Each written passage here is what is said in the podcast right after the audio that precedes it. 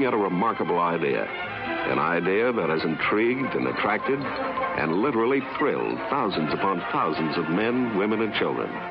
And you, my friends, are about to witness this idea become a reality. For this is the story of the miracle sea in the desert. Michael Deacon, Michael, Michael Deacon, Nicky, yeah, Michael Deacon, Michael Deacon, Michael Deacon.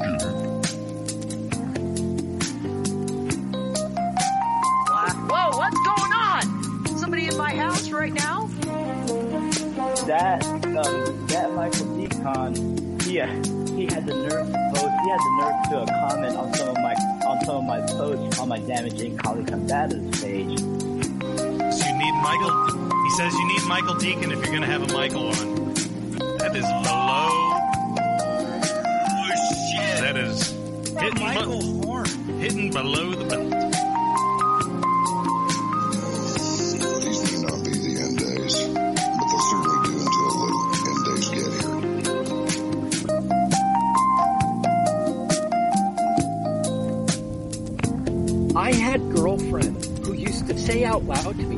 Woman, aren't you?" And welcome to a brand new life, to a brand new day, all the way from the wastelands of California. My name is Michael, and I'm a mere figment of your imagination. Hello to you on YouTube. I look forward to once again serve you those sounds of salvation. You can find the podcast version of this program by searching Ended Days on all popular media platforms or go to michaeldeacon.com for further assistance. Here we are again, gentlemen, for another very special edition of the Michael Deacon program. Joining us this evening is Dr. Michael Aquino, former Lieutenant Colonel Michael Aquino, with an extensive list of accolades.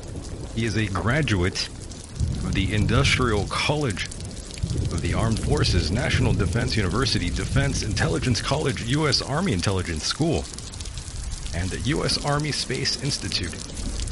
He is also the founder of the Temple of Set and author of various books, like the book of Coming Forth by Night, Mind War, Mind Star, and Find Far.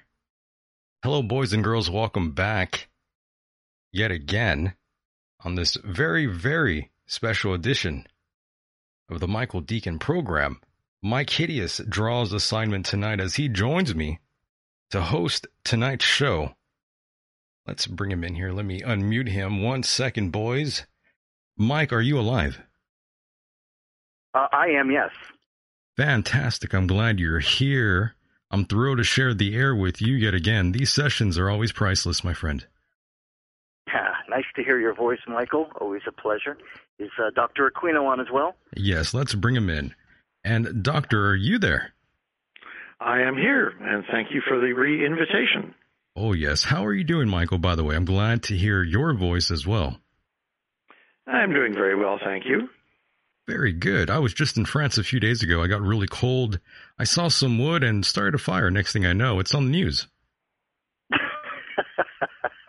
Uh oh. Uh, aside from that, I'm doing pretty well out here. What is wrong with you? I know. I, I started off on the wrong note, didn't I? kind of heavy there. Mm. You're really off the, the rocker today. I'll tell I you. know. I, I am very awful tonight. But aside from that, we've got a plethora of topics tonight, gentlemen. A new audience will be listening in. And as we begin, I just wanted to mention that it's always an honor to speak to both of you guys, both Dr. Aquino and Mike Hideous. Thank you, Michael. Yes, no Yes, doubt. and thank you. Yes. And Mr. Aquino, I wanted you to take us back down memory lane for the newer souls out there. Um, I'm curious, what was a young 18 year old Michael Aquino like? Well, let's see. Um, a young 18 year old Aquino would have been back in the mid 1960s, uh, 64, 65. Um, I graduated from the University of California at uh, Santa Barbara with a bachelor's degree at uh, age 21 in 1968. So you can sort of pin that on the calendar. And at that point in time, uh, intellectually, philosophically, Um, I would have called myself a sort of a casual existentialist without any strong feelings in terms of metaphysics or religion, one way or the other. I had never been interested in uh, conventional religions, uh, feeling them to be mostly uh, fairy tale sort of thing, uh, maybe good for uh, metaphor and for teaching purposes, but uh, in the same sort of vein as Santa Claus or the Easter Bunny. But I, I certainly didn't have any uh, strong likes or dislikes at that point. As I said, I was just taking things as sort of a day at a time in the uh, atmosphere of the 1950s, uh, sort of an Eisenhower kid, you might say. And uh, the uh, directions began to change a little bit in 1968 when uh, I happened to bump into uh, Anton LaVey and the Church of Satan, uh, somewhat accidentally, because I had gone to see the premiere of the movie of Rosemary's Baby, and as I was coming out of the early show, there was quite a sensation while he and his entourage showed up in a uh, uh, a black Cadillac hearse and swept dramatically into the theater to see the later show. And of course, I asked the manager, you know, uh, WTF was that, so to Hmm. speak? And Yes. uh, he said in a sort of an awestruck voice, that was Anton LaVey, and those were members of the Church of Satan here in San Francisco. And I said to myself, I'll be damned, Church of Satan, a real one, right here in San Francisco, wouldn't you know it? Wouldn't you so know it? I, I uh, uh, didn't have anything to do with it for about the next year or so because I was busy in the 82nd Airborne Division and then in the uh, Green Beret course back at uh, Fort Bragg. But when I came back to San Francisco a short time before I went off to uh, Southeast Asia, I had the opportunity to uh, visit a couple of lectures that were given by Anton, and he struck me as a very, um, very wise and a very introspective individual with a uh, good sense of humor, but also a strong sense of social morality, and that might make you, you know, sort of take you take you aback for a moment and say, "What? Anton LaVey, a, a sense of morality?" But in the late 1960s, 68, 69, we were in a, living in a very amoral time. This was the time of the Vietnam protests and the civil rights issues, and uh, a good deal of, of conflict and argument in uh, normal societies about what constituted morality. And the conventional churches weren't showing anybody uh, anything very impressive at that time nor did we seem to have much of a consensus on a social morality in the United States. Everybody was pontificating at each other's throats, and in other words, it was not too dissimilar from the way things are right now. Yeah. With, I was with our about to say politicians all posturing and preening like a bunch of bantam roosters. And here was a person who said, the essence of responsibility is individualistic. You have to start by taking it for yourself, and you have to start by the situations that you live in personally, and you have to behave in a way that brings, you know, pride and uh, and justice and honor upon yourself. And if you're going to be a bad boy or a bad girl, then okay, you can do that too as long as you take responsibility for that. But what you can't do is blame it on society or your parents or the devil made me do it Right. or, or something like And that. If you're going if, yeah, if you're going to be Uh-huh. bad, go ahead and be bad and then own up to it and say, "Okay, I was bad." And then if you want to spank yourself, okay. if not, you know, that's something you're going to have to deal with in the mirror every night. So Yes. that that element of honesty was what actually attracted me to Anton and the Church of Satan back in those days. I see. Together, of course, with the notion that here was an opportunity to explore what I thought were the the unanswered mysteries of human existence. This is what the whole interest in black magic and uh, and uh, the, the these great hidden secrets of the universe were all about. So those two factors were what convinced me that here was something I wanted to be a part of and join in explorations with. So Understood. that's what made me join. Understood. And do you recall what your parents' first initial reaction when they realized that their baby boy was now a Satanist? sure. My father uh, was a Roman Catholic, but a very casual one. He never tried to browbeat me into it. My mother, uh, very interesting individual.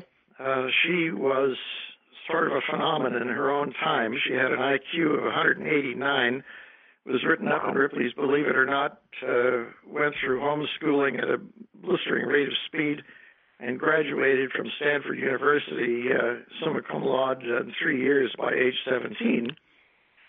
And she was, as you may imagine, uh, also totally uninterested in conventional religious uh, pablum. Uh, when she decided that she'd marry my father, um, she looked around for an appropriately interesting social church to get married in and settled on the Sweden, Swedenborgian Church in San Francisco, which was sort of a an artistic gesture, part of the arts and crafts movement. Beautiful place. It's uh, uh, a little bit like the Grand Californian Hotel in uh, Disneyland, if you want to uh, use that metaphor. So uh, they married for the atmosphere in that church, and again, neither neither one of them um, was concerned about me and the Church of Satan. Uh, Mom said, That's interesting. Let me know how it works out. Dad said, That's interesting. Let me know how it works out. And uh, that was it. They they both met Anton. They liked him.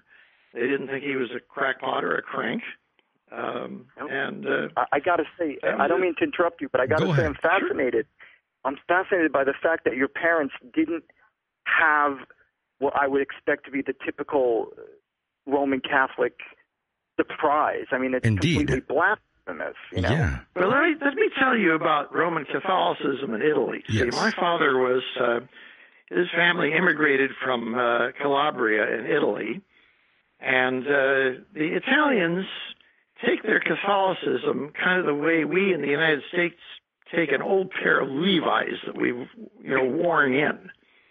They don't get all uptight about it. It's a casual, friendly thing. If you see the Godfather movies, you'll get some idea or maybe I should say a Fellini film would be a little better. The uh, the priest in the uh, in the local town there in Cosenza was a really dashing Marcello Mastroianni figure who had a really torrid affair with my grandmother while my grandfather was out here in Portland, Oregon, Uh oh. getting the family ready to immigrate to uh, the United Wow. States. And he remained a great friend of the family all through life. Uh, later on, he visited Dad in Santa Barbara, and we went out to dinner together. He was a very elegant uh, Italian uh, priest, elder gentleman. So Very as I interesting. said, that's that's it's a casual, casual, friendly way. It's not all uptight like you see the them in The Exorcist or something. Understood. And I, I was only asking because I've known uh, numerous atheists and uh, Satanists who kept it under wraps for a while before ever even disclosing that sort of thing to their parents, especially those who, I guess you could say, they had one of those traditional upbringings with religion. And My parents sent Mhm. me around to the usual round robin of um, Sunday schools to see if any of them would take, and I was bored, so they didn't press it. I uh, went to um, a Boy Scout troop and got my eagle in it that met at a Pres- Presbyterian church in San Francisco and had a Jewish scoutmaster. Uh, my first wife uh, was a Mormon, and we got married in a Baptist church in uh, Sausalito. Wait a minute. Wait a minute. I, I don't remember hearing this part. W- w- tell me about this Mormon. Yes, well, Janet, my my former wife, my late former wife, um, was. Uh, we actually met each other when we were about uh, a year or two old because our parents had known each other in San Ah. Francisco. Okay. So I used to punch her out, you know, when we were two or three years of age, and then I took another look at her as a teenager, and she looked a little different, and uh, uh, one thing led to another, and uh, I, so we got married Oh my. and and she was about as a they, they, her her family had moved to Utah, where her father was the publisher of the uh, local newspaper in Provo. Uh, And so she, of course, was exposed to the very strong Mormon culture of those days, but it never took with her either. So she shrugged it off again, kind of like I did the Easter Bunny. Interesting. I, I never knew that. Yeah, she went on to become a priestess of the Church of Satan, and uh, uh, very well liked Your, it your your your fo- your former wife became a, a- Yes. a wait. Is that what Yes. you just said? Your your your deceased wife? Yes. hmm She became a member of the the House of Satan. Uh, the the, The, uh, church, the Church of Satan. Oh, I didn't know that either. I, I mean, I I knew of your uh, your current wife um, Lilith. and her Mhm. her role in, in in in the Church of Satan, and then of course in the Temple of Set. But I did not know your first wife was also involved in it as well. Yeah, I didn't know Oh, that. yes. Uh, Janet uh, was a priestess in the church at the same time that I was first a priest and then a, a master, and uh, we were running the church's grotto in Louisville, Kentucky. And at that time, Lilith was had started and founded the church's grotto in New York City. That's uh, uh, we eventually all met in 1972. Oh, okay. Very interesting. And I, I was going to ask this question much later, but since we are on this topic, and I know we've rehashed this a couple times, but I'm not quite sure if, if I even remember asking it this way, but one of the listeners, this is a woman, by the way, she seems to Mhm. be very obsessed with Lilith. And anytime, uh, well, of course. but she's very interested in knowing how you met your wife Lilith, and she's also asking if she's okay. Lilith is in absolutely wonderful shape. Uh, she and I first met in 1972 when, at that time, as I said, I was the uh, uh, senior master of the church in the eastern United States, and the church was going to have its third uh, uh, regional conclave out there in New York City, and Lilith was putting it together as the um, grotto leader of the Lilith Grotto in that city, which was the main grotto there. So we met at that time and stayed in correspondence uh, and friendship, uh, you know, thereafter. Very cool. Nice. Uh, very nice. And yes, I'm glad to hear that everything's good with Lilith. I know I always ask you about her uh, because the people want to know. They are very, uh, again, mostly women are the ones who always ask about her.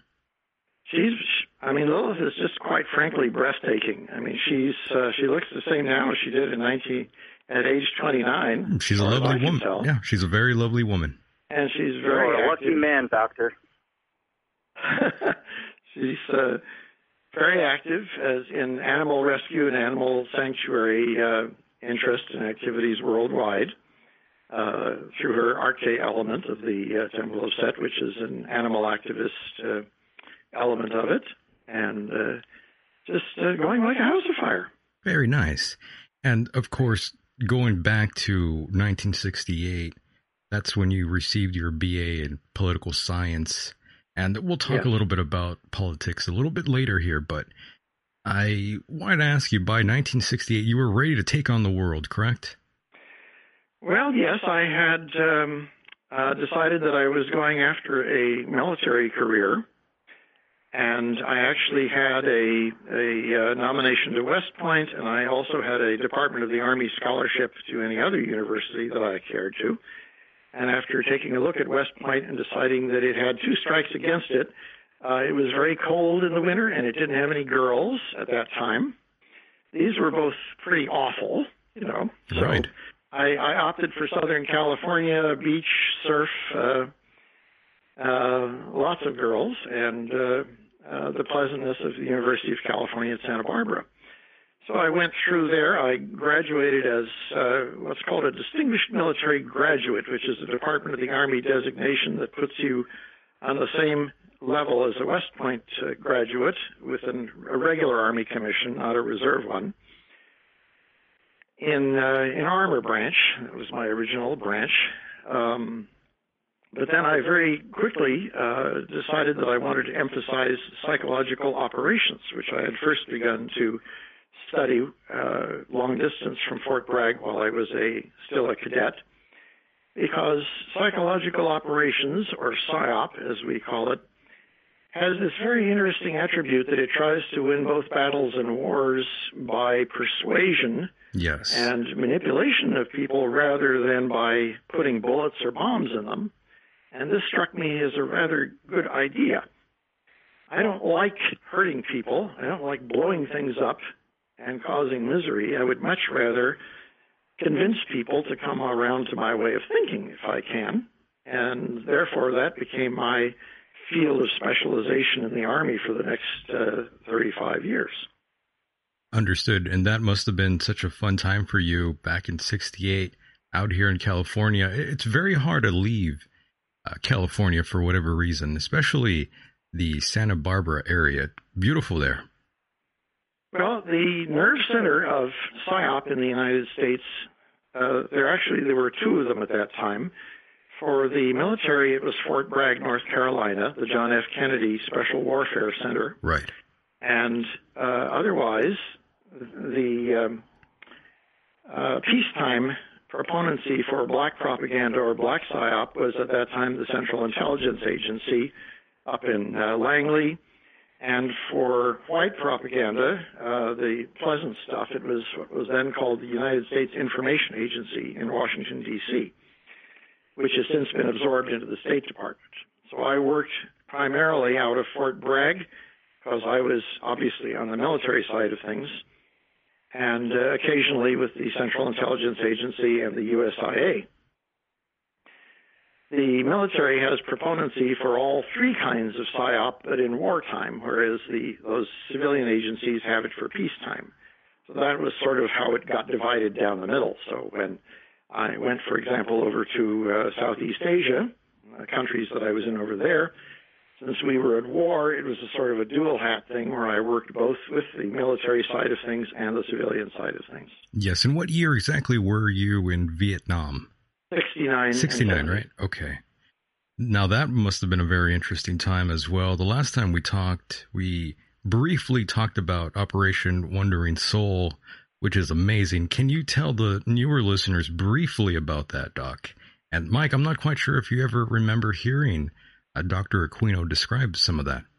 Oh, sure. Um, well, um, um, No, I haven't. your well, your listeners uh, can uh, after the show is over, if they like, they can Google "Wandering Soul" S O U L on the internet, and they can find a copy of the tape that they can listen to. But uh, psychological operations in Vietnam had a, and, and uh, Laos and Cambodia for that matter, had a multifaceted way of, of reaching people. It was through printed media, through um, face-to-face contacts, uh, teams that would visit uh, the outlying areas and and uh, tribes, and uh, also, of course, loudspeakers and audio media and radio and television. So uh, we developed this uh, one broadcast tape uh, called uh, Wandering Soul, or since we were Beatles fanatics, we occasionally just called it Rubber Soul in those days, which was uh, something that you would uh, play from a helicopter at night in the middle of a sheet lightning storm when the helicopter was so high up that you couldn't hear the rotor blades. But there would be something right out of a Boris Karloff movie with all these screams and screeches of dead souls of uh, soldiers who had been abandoned on the battlefield without proper uh, burial ceremonies, and now they were, uh, and now it was their fate to sort of go wandering through oblivion because of uh, the misfortunes of the war. And wouldn't it have been nicer if they had not died on the battlefield and instead had worked together to uh, reconcile with uh, South Vietnam, so to speak? Yeah, So that message got sort of snuck in there towards the end. And uh, we would go up, as I said, at night with this thing, and it was pretty spooky, I have to say that. We worked it up in the laboratories of JUSPAO, the Joint U.S. Public Affairs Office in uh, Saigon, which was sort of the joint um, State Department, uh, CIA agency, and military super headquarters down there, and a lot of people didn't even know just how existed. Uh, but that was sort of the super brain headquarters down there, you might say. And we worked it up in the labs there, and people were saying, "What the hell are you doing, making all this crazy noises, and chains rattling, and and people screaming and moaning and stuff like this in Vietnamese. And I said, just trust me, you know. So that was the result of Wandering Soul, and we would occasionally have people uh, come away from their units or surrender on the battlefield. And when we were asking them later on what made you decide to come over, well, it wasn't any of that stupid Allied propaganda, certainly, but I heard, I heard some of my old friends up there, you know, in the night, and that was it, you know.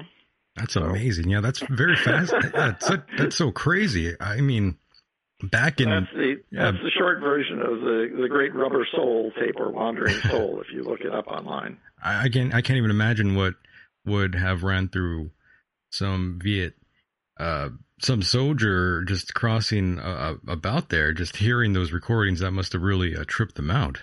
Yeah, well, most of the recordings uh, that we played would be sort of straightforward messages from uh, President Thieu or Vice President Ky or somebody like that telling people to please put down your arms and come over and and surrender and get a hot meal and and R and R and all that. But this we had a few of these bizarre things, and that was one of the bizarre ones. You get a good idea of how that sort of thing works in the movie Apocalypse Now when Yes. you notice that when uh, Colonel Kilgore's helicopters are attacking that Vietnam village, he decides he's going to uh, add a little scare flavor to it by playing the Ride of the Valkyries. And uh, Great you scene. notice the impact that that has when uh, in the movie the helicopters are attacking and this Wagnerian music is roaring in the background and this and Birgit Nilsson, who has this unbelievable voice, is is howling out the uh, you know the the areas of uh, Brunhilde, and it's just makes shivers go up and down your spine. You know. yeah even if I heard that today if I was in a battlefield and I heard uh the adversary blaring some sort of uh, wild music or wild sounds it would it would be kind of intimidating Yeah, well, you know, Francis Ford Coppola had heard, uh, he was a sort of an aficionado of Wagner, and he had heard, of course, Birgit Nilsson do Brunhilde, and after that, he wouldn't have anything else. He was offered um, to use some other tracks, but I, I'm trying to remember, I think it was the Vienna Philharmonic or the Berlin Philharmonic that had the rights to the Birgit Nilsson version, and he hounded and hounded and hounded them until he got permission to use it. He simply wouldn't have anybody else than that woman, and she had one of these absolute killer voices. If you listen to um, you know, Wagner's Ring and you hear the one with Birgit Nilsson, that's it. You won't, you'll never listen to anyone else. Amazing. And one of my listeners wanted me to bring this up to you. He had asked me if you ever got a pair of uh, Ho Chi Minh racing slicks when you were a nom. well, I'm, I'm not sure if he means sandals. Uh, yes, sandals. Correct. Yes. That's what he's referring No, to. No, I, I, I never did. Did you ever see anyone wearing those? Uh, I never saw that. Well, I, you know, Ho Chi Minh sandals were pieces of automobile tire. Tire, you know, correct. That were sort of cut into a sandal shape, and then you'd put some leather straps on them or whatever to hold them in place. So a lot of the peasants would wear these things, but they, they weren't they, they weren't what you'd call designer unless you Of went course. into Saigon and you and you looked for some some designer ones that they were trying to sucker you know Americans into buying. But I, I didn't. I never had any interest in them anyway. Yes. He, I- I'm sure he was uh, joking about it, but you know, Oh sure. I definitely had to get that in there for him. I, if, if I may ask, Go ahead, um, go ahead. I, I, it, it really has nothing to do with the the um, the conversation we're having, but okay. someone also has a question for Dr. Aquino, and it is uh, they wanted to know. Uh, of course, my page is now stopped from moving. They wanted to know if the doctor had ever. I, I don't know if I'm going to pronounce this right. Ask him if he uh, about his trip to we Wewelsburg, W E W E L S B U R G. Yes, they're inquiring about your trip to Germany. Wewelsburg Castle in Germany. Yes. Correct. Mhm. Okay, yeah. Someone asked you uh, if if uh, you would uh, elaborate uh, elaborate on that trip. Sure. And that uh, took place in the early 1980s, I think 1982, I believe. And uh, the Wewelsburg Castle in Westphalia um, has, of course, been around since the Middle Ages. Uh, was originally, I believe, the the um, residence of the the bishops of Paderborn in that area. Uh, Paderborn, Westphalia, is sort of a German state in the north central area of, of Germany. And when uh, the Nazis took over uh, control of Germany in 1933, Heinrich Himmler, the uh, Reichsfuhrer of the SS, uh, very much wanted to recreate the Teutonic Knights of uh, medieval Germany with the SS, and also, of course, to bring it forward into modern culture as a sort of uh, a linear descendant of the, this older German tradition. So he um, and uh, several of his advisors, some people would call them occult advisors, I, I would tend to call them more antiquities advisors, uh, like uh, uh, Wiligut and so on, um, looked around Germany for, which is of course littered with old castles, and they were looking for one that was in the right position and sort of had the right um, atmosphere uh, locale to be a, a, a new sort of central point of the world, as they called it, Mittelpunkt der Welt. And they settled on the Wewelsburg Castle, and uh, Heinrich Himmler purchased it for, I think, the price of one mark, which is what you can get away with when you're the head of the SS.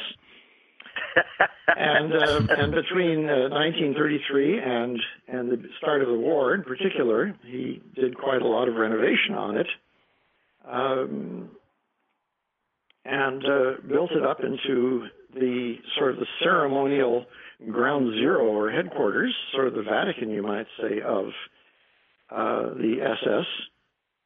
Uh, the unpleasant side of that was since he wanted a lot of free labor, he also uh, started a, a medium sized concentration camp next to it, Niederhagen, I think it was, and uh, several of the inmates of that died during the construction of uh.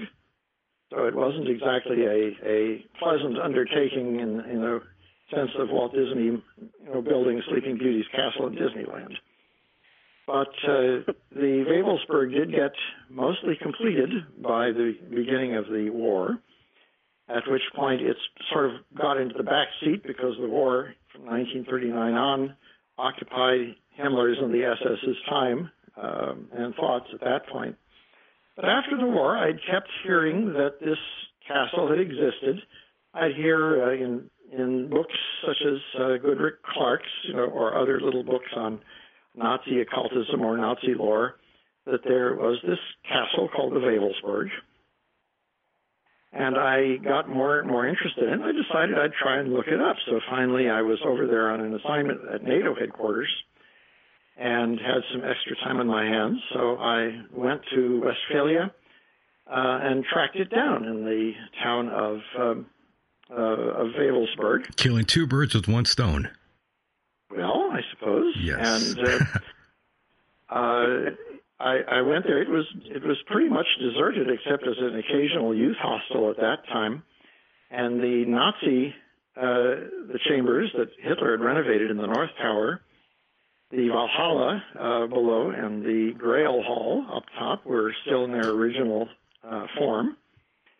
So I asked the caretaker if he would uh, show them to me, which he did. One of the nice things about being a doctor and a professor is that when you call yourself a professor doctor in Germany, you get a lot of heel clicking, which you don't in the United States. That is that is so cool. I I want to bring back heel clicking. yes. And most people won't even know what that means. Well, if you're I know what it professor in the means. United It's States, very it's okay you, you know, but they still uh, they still hold you as a sort of a an incarnated divine spirit in places like Germany. Right. So anyway, Amazing. he gave me the uh, guided tour, and then I said, um, uh, "Would you mind if I spent some time by myself in the uh, in the Valhalla, the underground room?" and he said, uh, you know, Zu Befehl, uh, Herr Professor Doctor, here are the keys. Whenever you're through, just uh, bring them back. Wow. So I spent the afternoon and evening down there in the Valhalla and conducted the Wewelsburg working, which I've described in my Temple of Set book at some detail, uh, in which I, you might say, reactivated the spirit of the castle, if you will, and uh, in a very satisfactory way, which led to the reformation of the Order of the Trapezoid in the Temple of Set, and of course all the many spin-offs from it since then. So that was the, Wow. that's the sum of the Wewelsburg working. I became very good friends with the uh, curators of the Wewelsburg Museum, and they would consult me occasionally thereafter when they were putting together um, books and things on the history of the Wewelsburg. And most recently, uh, one of my own books, uh, uh, We Break the Sword, is a historical novel, you might say, about uh, Germany during the period of the Third Reich, in which the Wewelsburg plays a very prominent role. So, if your listeners would like to sort of get a a, um, uh, a historical fictionalized tour of the castle, Nice. uh, conducted by Adolf Hitler and Heinrich Himmler, uh, that novel is a fun place to start. And they'll also learn about a few of the other interesting aspects that Himmler and the SS were involved with, such as their expeditions to Atlantis and work with the infamous Bell. Oh yes. Um, the I- Germans I, have. I, oh, go I, ahead. I have Mike. to say, I, I, I'm I'm amazed.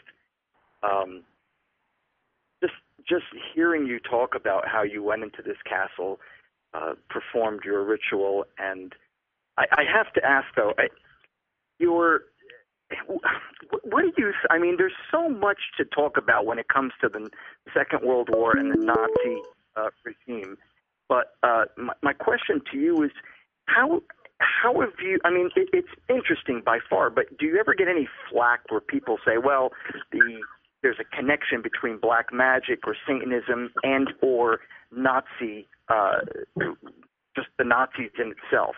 Uh, I, I've I've watched. Um, I've never read about it, but I've watched a few um, uh, documentaries about uh, the history of of the uh, Nazis and their I can't say large portion, but a small portion of black magic. I don't. I really don't know a lot about it. But do you ever get flack for that because of the association with the Nazis?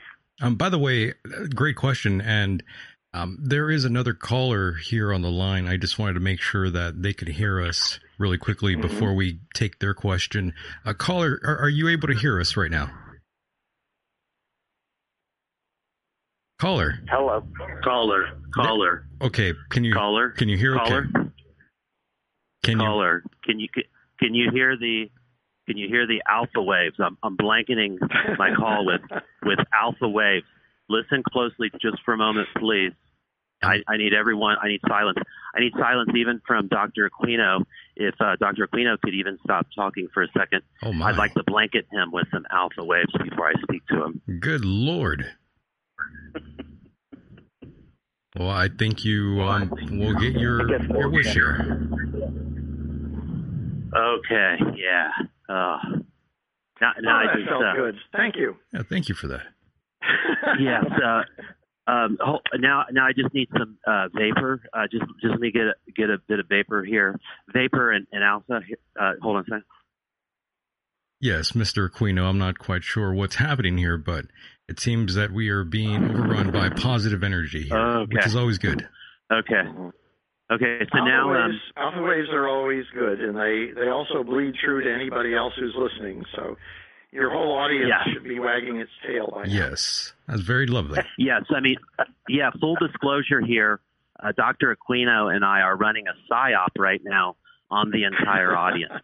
Um, you, you're just not aware of it yet, but you will soon become more and more aware of it. I feel it. and um, yes, and I um, there's just one more thing I need. Go ahead. Um, here, I'm going to open this um, just quickly. I need a Mountain Dew. Yes, Mountain Dew. Okay, there we go. There you go. I've got a Mountain Dew.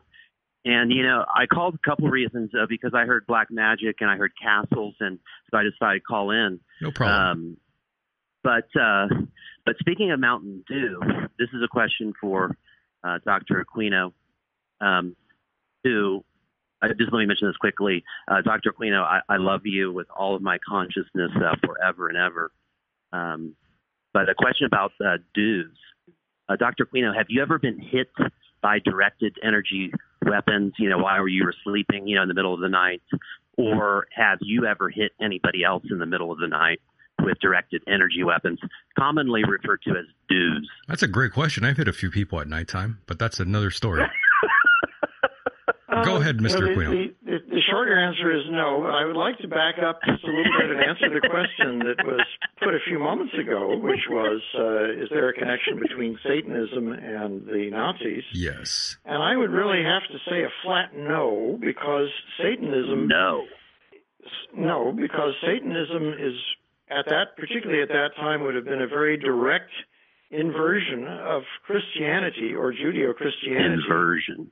And Yes. the the Nazis went out of their way to not get in the way of Judeo. uh, Well, they got in the way of Judaism, but they uh, they didn't get in the way of Christianity. In fact, one of Adolf Hitler's very first actions upon becoming chancellor was to work out a uh, a treaty called the Reichskonkordat with the Vatican, in which they both agreed to stay out of each other's way. Uh, signed Mm. Of course, by Ribbentrop on behalf of Germany and by Pope Pius XI on behalf of uh, the Vatican.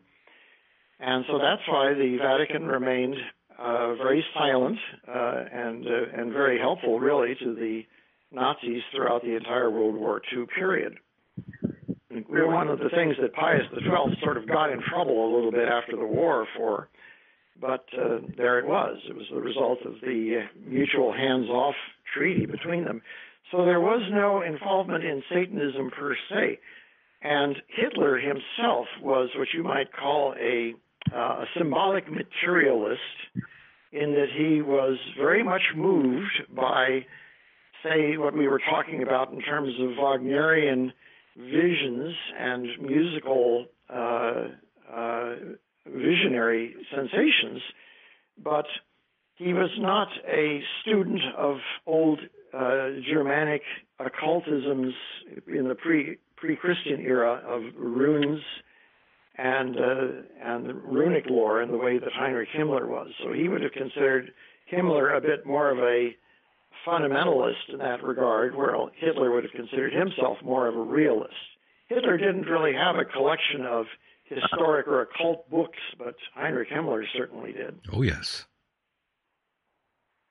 Yeah, um, Dr. Aquino, uh, which card do you see Hitler? Is Hitler the magician? Is that his card? You're talking about the tarot deck. Well, I don't know Yeah, that I yeah, would where do you- where them. where I don't know you- that I would assign a tarot deck card to any of them. Um, well, what about this? Um, um, Hitler would have been uh, a practitioner of lesser black magic, certainly. Would you agree with that? Yes, he wouldn't have called it that, but he was uh, very What would he have definitely a called it? practitioner of it in the same sense that you might read those techniques that are discussed in Mind War, my book. Great book. He was very familiar with those and the state okay. of those arts at that time, and he used them. And one of the most interesting sources you can read there um, is the second volume of Mein Kampf. The first volume is what most people are most familiar with, and uh, that has to do with um, his historical uh, experiences when he was growing up in the early years of struggle in the Nazi Party. But volume two has more to do with his uh, ideas about the control of people in a political sense. And he actually tells a couple of uh, stories on himself, such as uh, he said when he went out to try to get some people excited at 10 o'clock in the morning on a Saturday in a beer hall meeting, and everybody just stared at him uh, in a stupor. And he realized that this meeting was going to be an abject failure. Uh, it was the wrong time of the day, the wrong audience, in the wrong place, but he switched over to nighttime rallies with lots of torches and things, such as you see in Triumph of the Will and so on, and then everybody would get all fired up. So he became a great student of technique and style, there are films and photographs that are still extant that show the very great care that he put into all of his gestures during speeches. He choreographed himself in advance. At this point, you know, I will clutch my fists and pound my chest. At this point in the speech, I'll have one, hand up in the salute and the other one, you know, grasping at air in a ferocious way. So he had all this planned. It looks so natural when you watch this guy giving a speech. It wasn't at all. He, he it was theater. Very, Yeah. very, very carefully crafted theater. Yes, it's interesting you And- say that. Go ahead, and what caller. did he call it? It- What did he call it if he did not call it lesser black magic? I don't think that he gave it a, a nickname. It was just the way Okay. that he had learned to deliver speeches, and the person who he credited with having taught him this was Dietrich Eckart, uh, who Oh. was, of course, one of the major theatrical uh, forces in pre-Nazi Germany, and also the founder of the Thule Gesellschaft, the Thule Society. Uh, who was Mhm. very much a involved in the in the theater in pre-Nazi Germany and had given Hitler a good deal of personal instruction on how to present himself in uh, speaking and, and personal appearance situations. Ultra aware of his um, environment. Oh, very much so. And the Yeah, yeah, environments ultra were aware all of created. Yes. When you see Yeah. those, when you see a movie like Triumph of the Will, I mean, it's a Cecil B. DeMille production from one end to the other. Um, Mhm. Yeah. I think my my favorite moment in Triumph of the Will is actually a sort of a joke that I think Leni Riefenstahl struck in there as a as a sort of a private bit of fun because in a in a piece of the film where these masses of stormtroopers are parading through the streets of Nuremberg and there are these wildly cheering crowds and they you know they're all leaning out of windows with swastika banners and there's the the music is blaring and everything and then the camera cuts away to a cat that is sitting in a window Mhm. licking its paws that couldn't care less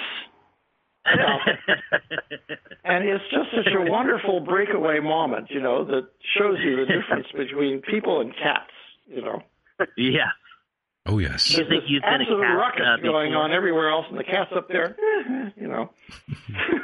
If, if, if I may, if I may, Doctor, uh, the, the only reason the only reason I had brought up that question about the affiliation with the Nazis and black magic and or Satanism was simply because of, uh, I mean, just the the sheer uh, controversial um, impact that the word Nazi or, or anything to do with the word Nazi has on people.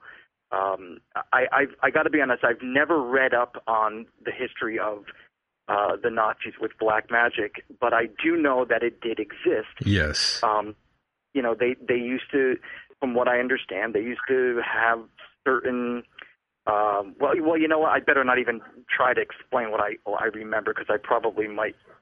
Well, they had pagan Yuletide rituals that were brought forward from the Middle Ages, and of course, a lot of torchlight ceremonies and oaths and things like this, particularly in the SS, which really got off on that kind of thing.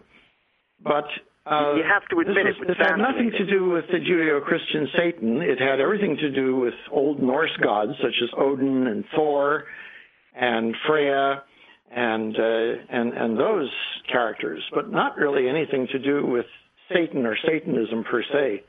If you had accused a Nazi of being a Satanist, he would have looked at you and said, "Where the hell do you come from?" You know. Yes. Very true. simply, they considered Christianity generally as a sort of a decadent modern day uh, variation on Judaism. So it was the last thing that they wanted to perpetuate more. Yes, and hold on one second. Caller, did you have anything else to ask before we cut you loose here? Yes. Go ahead.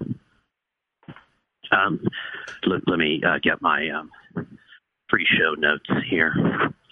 Uh, You got they're some in another notes. room that, that they're in another room that I have blanketed with the different uh, alpha waves. You rehearsed for this. Oh no, no, this is all improv. Oh, okay, good. But he's prepared. I didn't blow my cover. I didn't. Blow, I didn't just blow my cover, did I?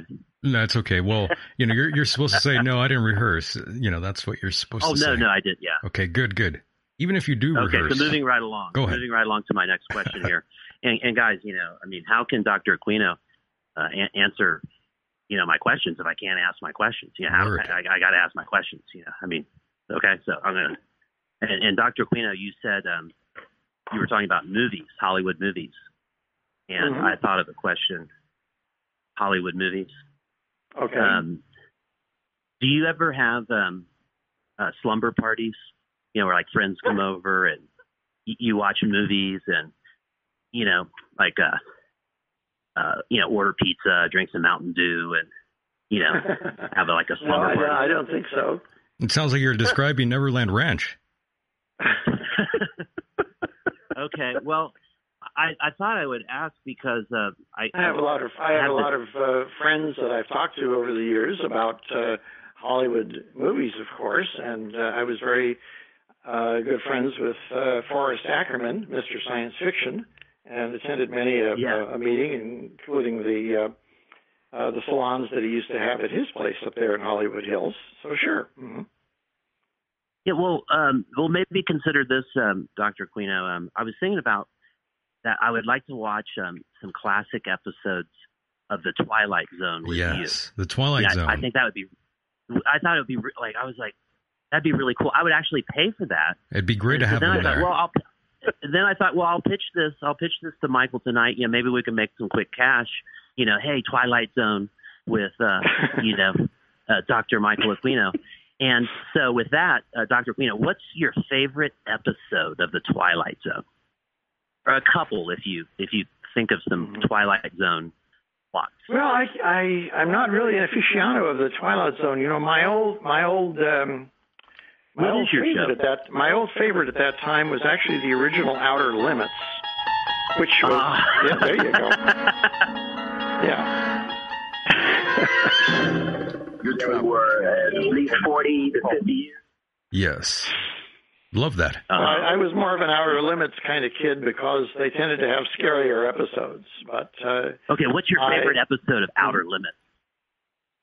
of Outer Limits, Yeah, yeah. Oh, gee, I, I, I mean, I, I, I like them all. I can't put my finger on a particular episode. Um, I'd have to go back and, and review them. Uh, Yeah, yeah, no they- they pressure. went I don't mean to put you on the spot. You know, if it comes to you at any point during this phone call, you know, if you think of a, a storyline or an element from the outer limits, you know, just any idea.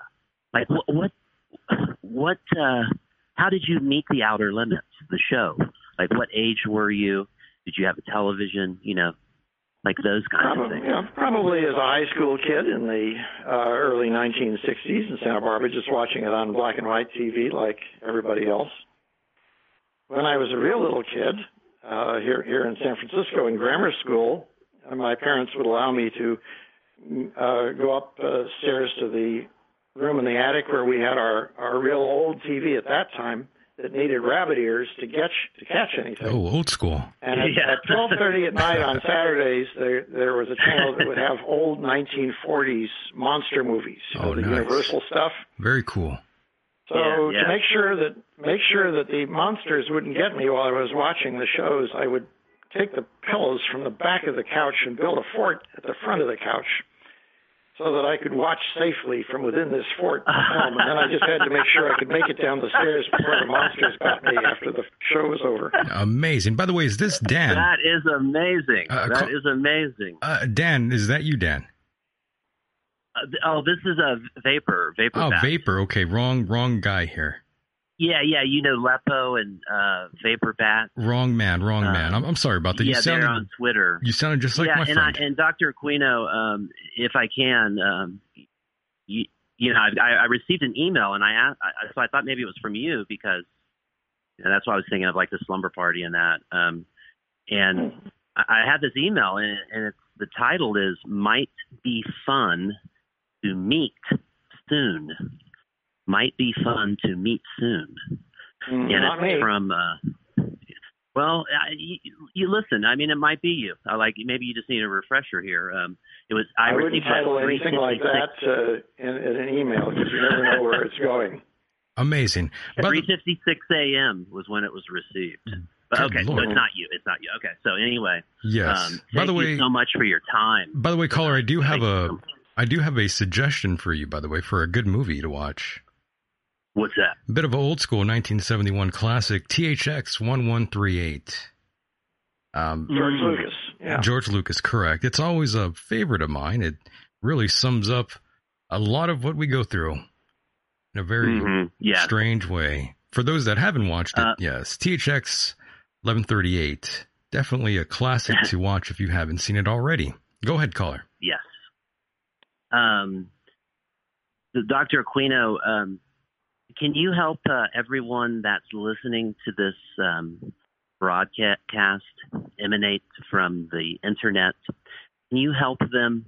Uh, can you show them the keys to the first three dimensions, the key to the fourth dimension, and then finally the key to the fifth dimension? Amazing. Thanks for the call. Thank you. Take Well, um, I think what he's referring to is that the three books in my Mind series, Yes. the book Mind War, Mind Star, and Find Five Far, star. Yeah. each each of these actually addresses a different dimension of uh, existence and perception.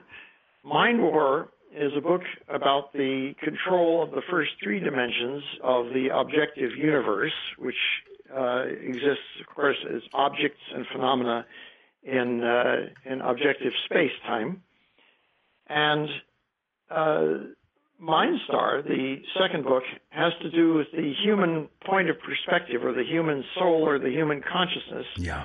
which is the fifth dimension. And interestingly enough, that's what um, your caller earlier described as the twilight zone, uh, because Rod Serling called it that too, the dimension of imagination. And he was very accurate about that because the fifth dimension in terms of it being the human perspective on the first four dimensions is what makes it the fifth dimension. It's sort of the point outside of things that allows you to see the things that are in the that are being looked at. The fourth dimension is that of time, and it's one of the most misunderstood. It's also the subject of Mind Far, that book, because there's a lot of misunderstanding about the fourth dimension. Uh, no thanks to Albert Einstein, frankly. But the fourth dimension simply has to do with the change in location between any two points of reference in the objective universe. So if you have a tennis ball in front of you and you have one across the room, and then you move one of them towards the other, you're changing the fourth dimensional relationship between the two of them by that.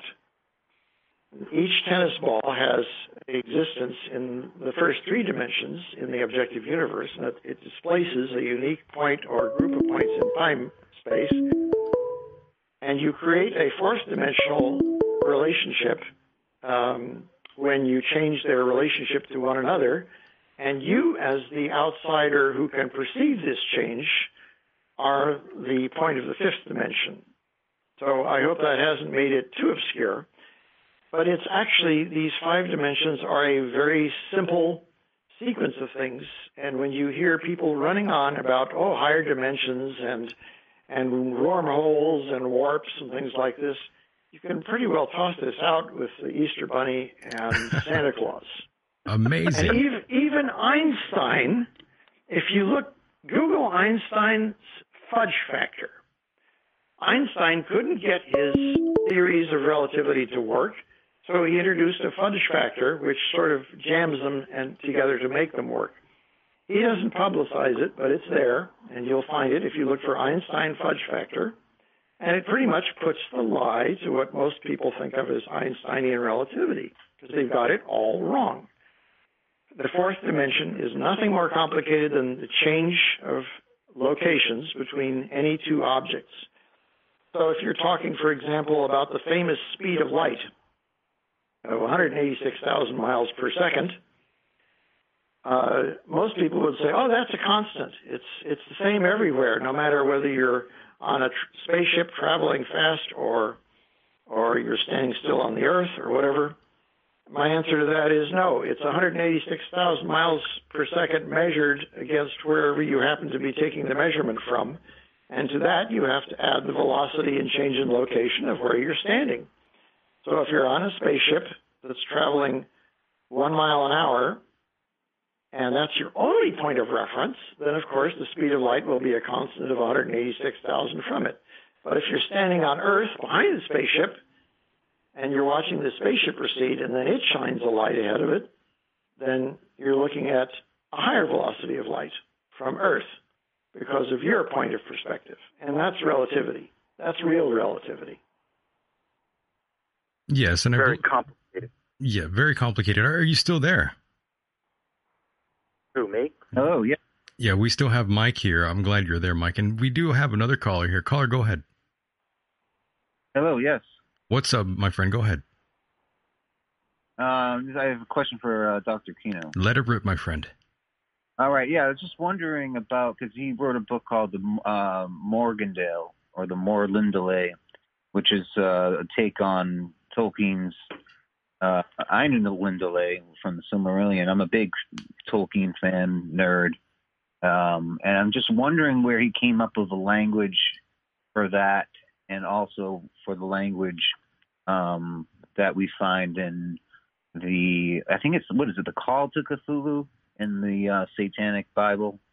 Um, so anyway, Okay, yeah, the the the Tolkien themed book is the Marlindale, and uh, that's M O R L I N D A L E.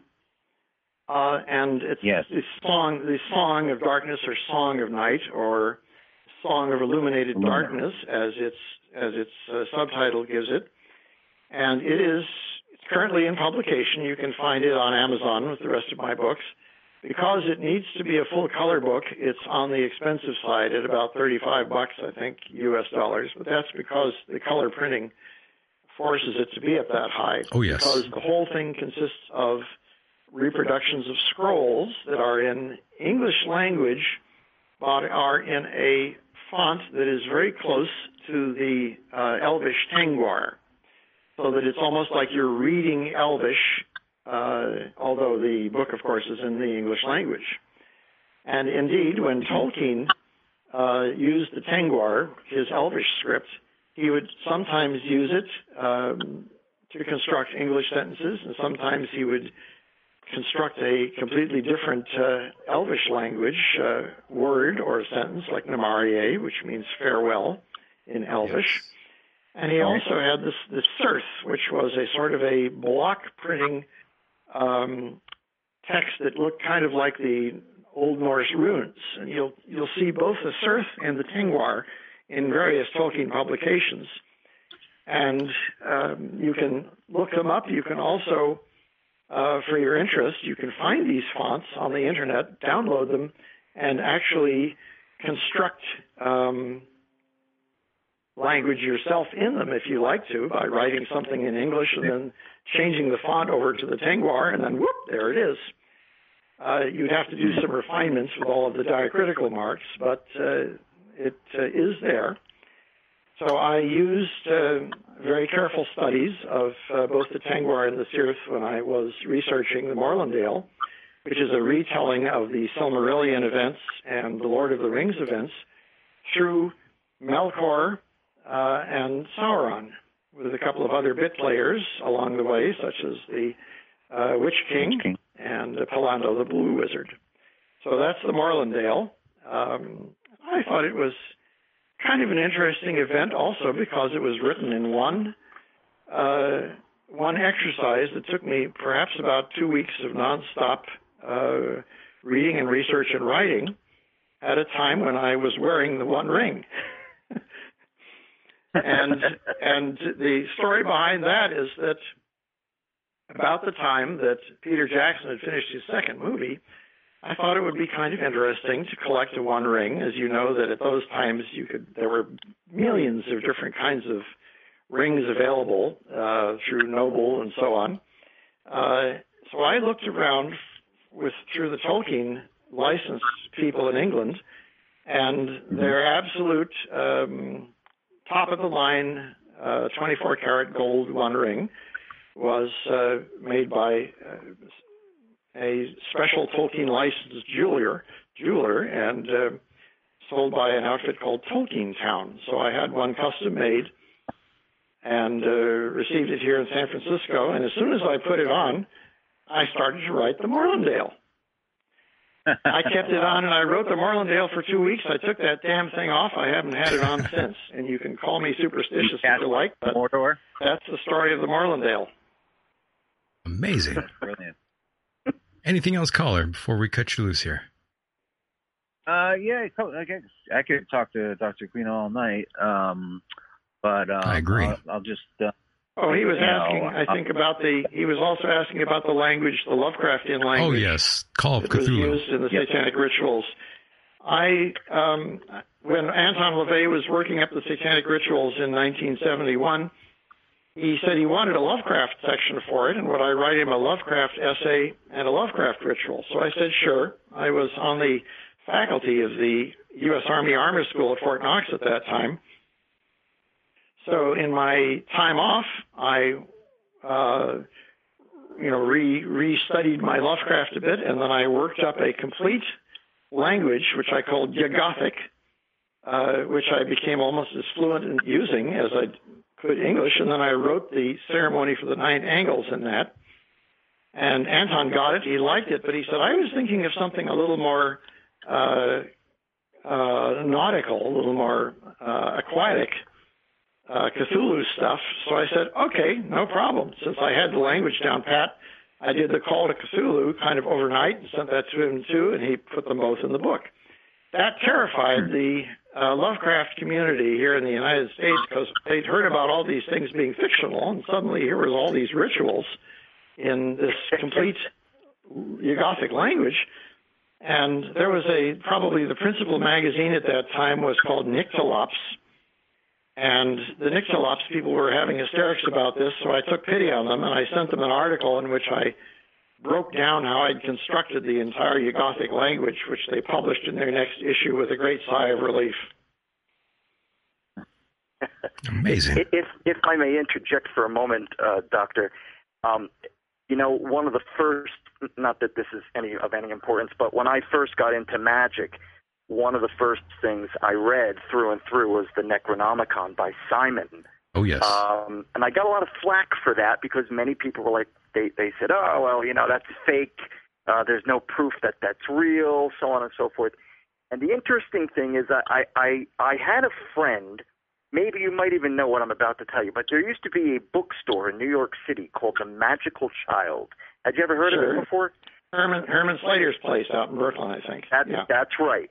And from what I understood, I had a friend of mine uh, who I haven't talked to in years, but he used to work there.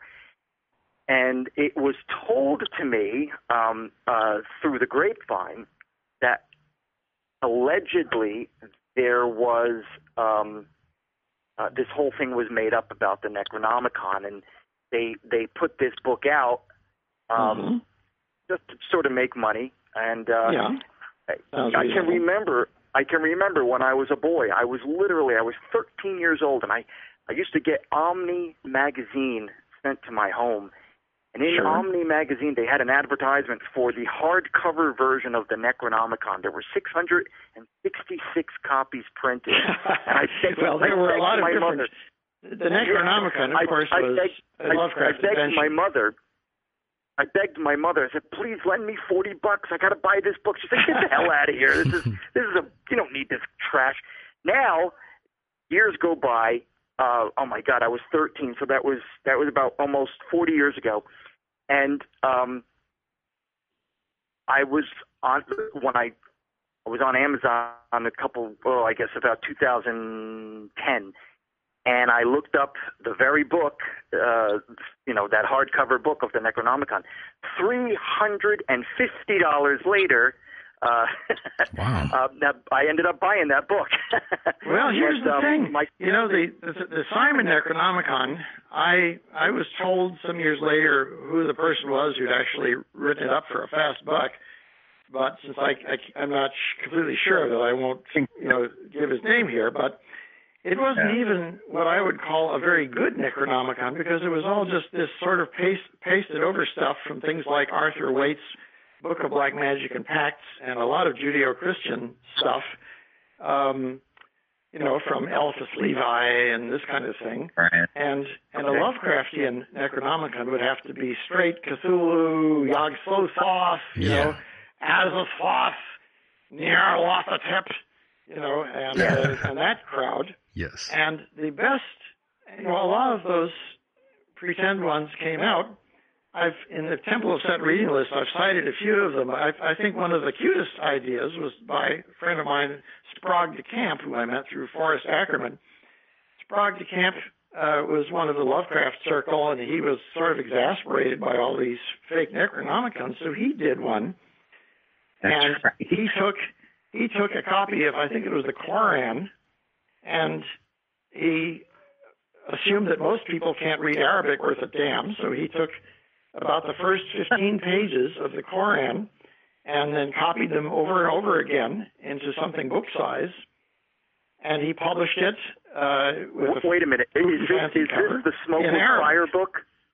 When you see a hardcover book, it's all in Arabic, and uh, it says it's the Necronomicon. That's Sprague de Camp's fake one, which has got the, it's basically oh. copies of the Koran over and over again all through it for about the first 15 pages. You'll start seeing them repeat themselves after a while. And he did it just so people, his fr- he did it actually for fun, so his friends would be able to have it on the bookshelf. And when somebody says, "Oh, you know, there- Necronomicon doesn't exist," he could always pull it off the shelf and say, "Here, here it is," you know. And well, the, the whole the whole thing the whole thing with the the story uh, by Simon that he put a few books out about the history Yeah. of that original book, but allegedly the story is that there were uh, uh, uh, these two monks that had been stealing from uh, stir- churches, stealing manuscripts from churches, and they ended up bringing this particular uh, uh, this unmarked manuscript that was allegedly 3,000 years old. They bring it to the Magickal Childe store, and and then those two monks ended up getting arrested and charged with stealing all these manuscripts. How far away That from was how far away from the Magickal Childe is the Brooklyn Bridge? I'll give you a dollar. there you go. Well, Amazing. Well, you know, again, it, uh, it, the reason I bring this up is because as I have continued to study black magic, I have also found that there are people who utilize the, the spells and the incantations of the Necronomicon into real mm-hmm. magic. They they have You their own this. class of you magic can for uh, Necronomicon. You can write this. You can write these things for yourself if you study the in my in my current Satanic Bible, for which I tend to get either uh, delightful five star reviews or one star hate reviews from uh, you know from the other side of the fence. Right. Um, I go into the whole subject and science of black magic and in and of course concerning rituals. And one of the point I make about rituals is the same thing that both Aleister Crowley and Anton LaVey emphasized, which is the use of barbarous names of evocation, which means if you've got some good gobbledygook and you use it in a ceremony to get some atmosphere out of it, you'll get that atmosphere. That's what he used the Enochian keys for in his Satanic Bible. He got them all wrong. I use them the correct way and explain them the correct way in this Satanic Bible, but Anton simply made up a whole lot of misinformation about them, but he didn't care because he said, look, the people who are reading this thing and using it, they don't know jack shit, you know, about John Dee's Enochian system or keys. Enochian magic, But yes. they want something spooky, you know, to yell at this part of a ritual. And the Enochian keys, you know, you can kind of leaf through them and pick one that you like and use that. The example that I give, which is kind of even more fun uh, in, a, in, in a way in the Satanic Bible, is that um, there was a movie in 1931 called The Black Cat, starring uh, Boris Karloff and Bela Lugosi. In in which Boris Karloff, among other things, portrays a satanic priest, and at the beginning of a black mass, he gets up in front of everybody and chants this really spooky Latin invocation. And it took me years to figure out what that was because I was saying to myself, "Whoa, you know, what did Boris find that was going to be such a terrific satanic invocation?" Well, when you find the translation, which I also include in my Satanic Bible, it's a collection of tourist phrases about Germany, about uh, Latin, you know, like "Where's the nearest toilet?" and "How is this? Is the sun out today?" and uh, you know which way which way uh, to the street and things like this, and he just repeats these phrases in Latin one after another. But because of the way they're being used, it doesn't make any difference. See? Well, that's the, and that's this the what reason I this brought is the whole up. point That- why you can use these things as what Aleister Crowley called a barbarous words of evocation, and Anton LaVey, of course, said the same thing. Well, if, if I may, that that's the reason I brought this up is because when I was when I was studying the the Satanic Bible, the Anton LaVey's Bible, Mm-hmm. uh, the, the master who taught me, um, who who helped me understand black magic, um, who is a very good friend of mine still by the name of uh, uh, Seth, and he um, he told me that. Well, we talked about it, and I asked him. I said, "Well, why would the Enochian uh, the Enochian uh, uh, chants in the back be there. Well, I mean, that's angel magic. How is that associated with satanic magic? And he said to me, he said something that I, I which I always found very interesting, which is this: it all really comes down to what you believe and what you use from your mental powers and your abilities to create things to happen and change the future with your own magic. So you could it doesn't have to be the Satanic Bible. It doesn't have to be the Enochian books or, or anything like that. It, it, it could just be something that you create and you focus on in order to Exactly. change. And as long as you know what you, the the important thing is that you know what you're doing and that you're not being led down the garden path and doing something silly for uh, an unknown reason. And that's why when whenever Anton got to a, the word for God, you know, in the in the ones that he used that he took from um, Crowley's Equinox, he just switched the word Satan in there uh, in the translation. So, as I said, Anton wasn't worried about this. Uh, once I asked him about it, and, and he said, I'm using it as barbarous words of evocation, and if anybody complains about it, uh, he said, let me know. And nobody ever did, you know. Amazing. He said, it's only some guy like you, Mike, who's smart enough to know this stuff, who's going to get pissy about it. Thank you. I appreciate shut that. Up, I'll tell you, I owe a lot of it And to, did, to my teacher, my teacher who, who really explained things. But Since um, I'd just written you know, a whole bunch of my barbarous words for him in the in my Yuggothic rituals, I was not really in a position to talk here, you know. Um, hold on one second, caller. Uh, thanks for the call, by the way. I'm sorry to leave you hanging there. Oh yeah, thank you. I appreciate just listening in. Just one more question. Just Oh, go ahead. The appetite. Go ahead. Um, Michael, I, I know you did a lot of work on the Ark of the Covenant. I read that book of the Ark of the Covenant in your search for it. Wondering if you could express uh, what, where you think it is, and if there is a historical King Arthur. Thank you very much. All right, thank you, buddy. Take care. Thank All right. you, caller. Bye. He's talking about was it Ark of the Covenant or Ark, King Arthur or what? Ark, Ark I, of the I missed that one. Yes, Ark of the Covenant. He's asking. Well, I wrote an Indiana Jones story called. Um, I wrote two Indiana Jones stories. One was called Secret of the Lost Ark, which appears in my book, uh, uh, basically my Star Wars novel called Fire Force. It's in the back of that. And then I wrote another Indiana Jones story called uh, Grail Mission, which is in the back of uh, uh, uh, my book called Ghost Rides, which is a sort of a semi autobiography, you might say.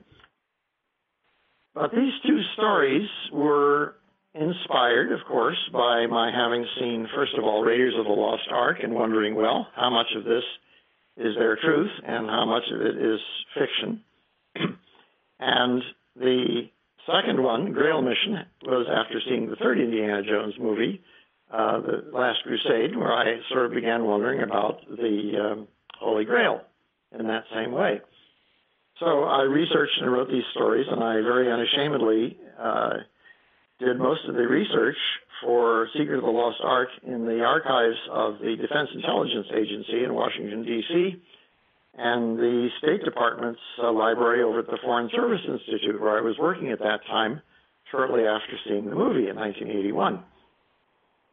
So all of the scenes and sets and events and places and people and things that are in that first story all came from sources in DIA, uh, and are by all means, you know, not made up that way, and they had to do with the use of um, of uh, Hitler's stash of certain uh, events and curios, not so much in the Wewelsburg, which was Himmler's uh, domain in the uh, in the SS, but rather up at uh, the Eagle's Nest in uh, Berchtesgaden, which is Hitler's uh, tea house retreat way up above the Berghof, which was his uh, uh, main home there.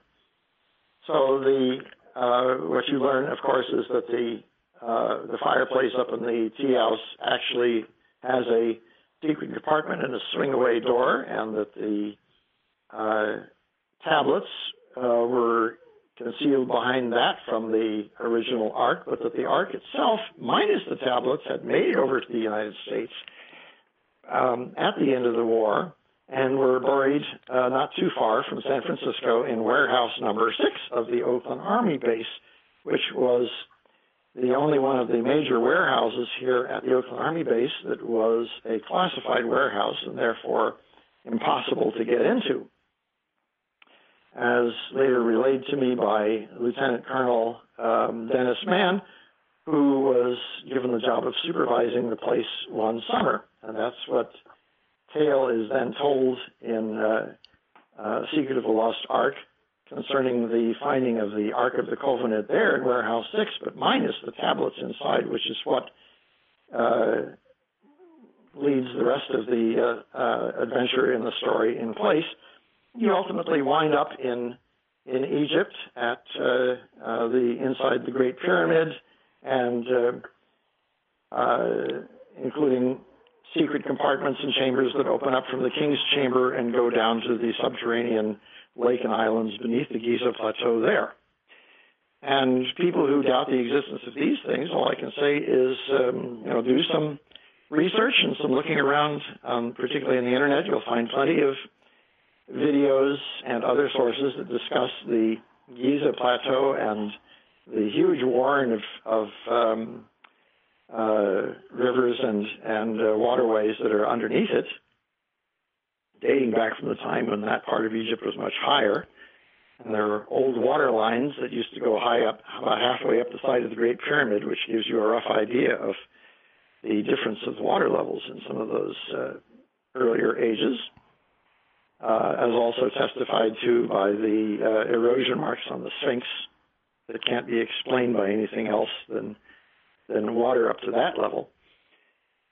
So that was well, the storyline, very loosely, of the uh, Secret of the Lost Ark, and uh, the actual history, such as it is, of uh, how a, a storyline like that might have come into existence in the first place. Grail Mission does much the same thing with regard to the Grail, which was reportedly brought to England by Joseph of Arimathea and then wound up in the care of um, Sir Francis Drake, who brought it over to California on the Golden Hind and left mysterious keys concerning it in a brass plate that was discovered in uh, uh, on the shores of Marin County um, earlier this century. The brass plate subsequently uh, taken to the uh, Museum of the University of California, Berkeley, where it was deciphered, and uh, uh, later on also by um, photo X-ray to bring out parts of it that hadn't been visible before, thanks to Dr. Stephen Flowers, who suggested that. Then tracing this mysterious object down through the uh, the mission, the mission system in old California, and ultimately to the predecessor of um, the original mission that used to be uh, next to the city of Lompoc, which was uh, the one just above Santa Barbara. And that was the famous or the infamous cursed mission, which uh, had a number of very mysterious accidents and uh, mass deaths to the point where the Franciscans finally abandoned it completely and built an entirely new one, which is what you would visit today if you went there uh, uh, to visit the mission in that part of the uh, uh, in that part of the state. But the ruins and the relics of the original old cursed one are still there, and that's what the story focuses on. In addition to a couple of detours through Los Angeles to get involved in the Black Dahlia murder and uh, hauntings and ghosts at uh, the Hollywood Roosevelt Hotel that later on became the model for the Tower of Terror in Disneyland and so on. So there's a lot of lot Oh, of wow. a lot of good scary stuff there to keep you up at night. Amazing, Mike. Did you were you saying something? I, I I wanted to bring up uh, years ago. I had saw a um, I'd seen a uh, a documentary on I don't know if it was the History Channel or the Discovery Channel. I think it was History, but they had they had this thing where they they made mention of the uh, I guess the Ark of the Covenant being um, not being what everybody thinks it may be. This this golden uh, ark uh, container, but actually a uh, uh, um, I don't even know what you would call it, but- but a, a woven basket of some type of materials that ended up somewhere in Africa. Uh, I mean, I, I don't know how accurate that is, but I, there was something I had seen years ago, and I, I just thought I'd throw that in there. There's a legend about the ark being uh, in one of these old churches that I believe is in the Sudan, um, south of Egypt, and is sort of kept under guard there. And nobody gets to see it, which is sort of convenient, but it's become a bit of a tourist mecca. And uh, you can sort of take that or leave it if you like. I mean, you can go to the Sinai Peninsula and visit um, uh, Mount Sinai, and you will be. There's a big tourist trap there where you can buy T-shirts and mugs that that so, and you can actually see the original burning bush if you want to believe that too. Oh, So this is okay. almost this is sort of the Mideast version of Area 51. You know, you can go and check this out and get the T-shirts and stuff. In any case, the the Hebrews, of course, didn't build a, or the Egyptians. The the, the whole idea of a traveling ark is an Egyptian artifact. You'll see them in the tomb of Tutankhamun, for example. And the original uh, version of a Hebrew one to contain the Samtwai, or the two statues, which are what Dennis Mann uh, noticed as being important on this. The the ark itself would have been a very crude construction if it was, uh, you know, even if it had beaten gold panels on it for purposes of insulation or ritualism. It certainly wouldn't have had the kind of workmanship you would see from the Egyptians had they done it uh, after the fact of the ones in Tutankhamun's tomb. Right. Amazing stuff. And of course, as we were talking earlier before the phone calls and all of the things that just went down right now, um, we were talking about Vietnam.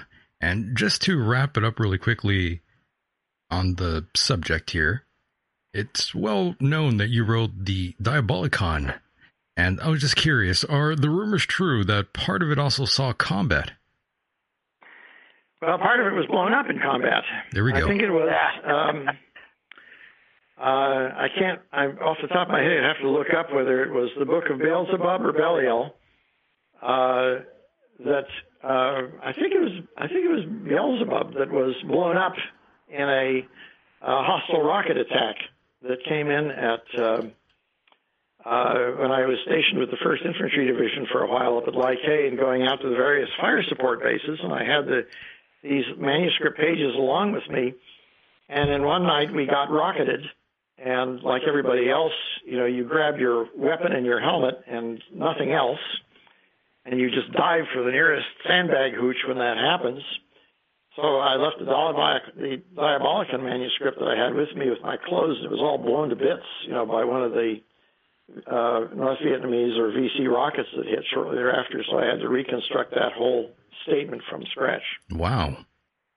Yeah. That's very I- interesting. If, if I may ask, if I may ask a question too, uh, concerning the new uh, the new version of the Satanic Bible that you you've published, I want to ask you a question. It, there are uh, there's a, a couple of parts in the very beginning, and I can't remember which chapter it is, but you had written you had written a few things in a separate type of font that allowed the reader to read these words, and it, it, it to me, the first thing that came to mind was an actual version of a satanic Bible. Now let me be let me let me explain what I'm saying.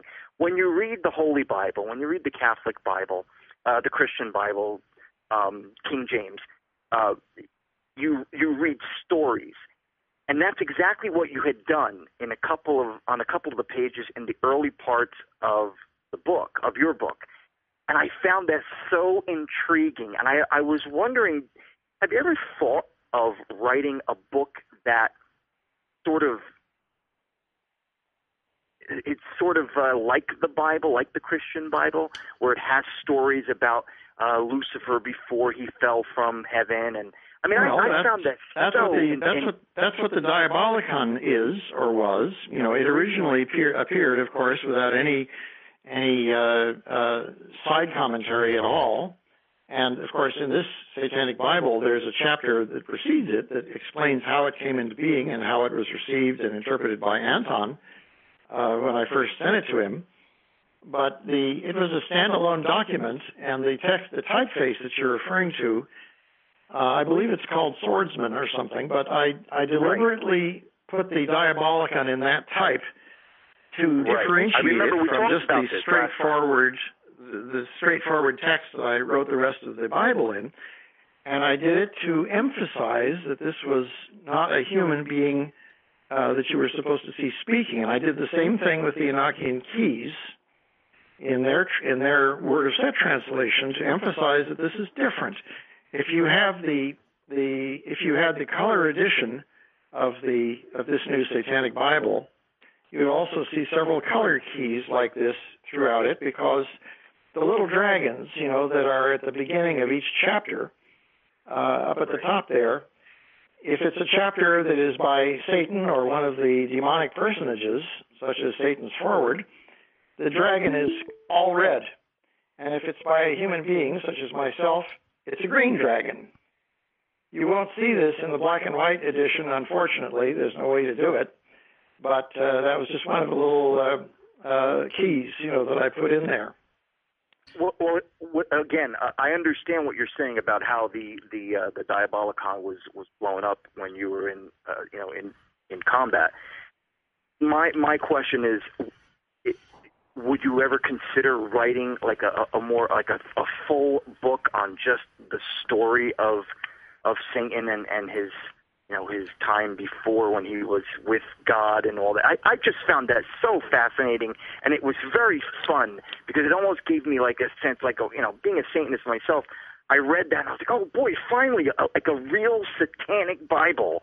You know, I really got, I got Well, a kick out of that's that. what the that's what they that's what the Diabolicon was and and is and was intended to be at the time was a standalone document that was completely by these demonic authors and it was used that way during the entire time of the Church of Satan. For example, when you go to the back of the book, as one of the appendices, I've copied in there the complete uh, ceremony by which we would ordain satanic priests.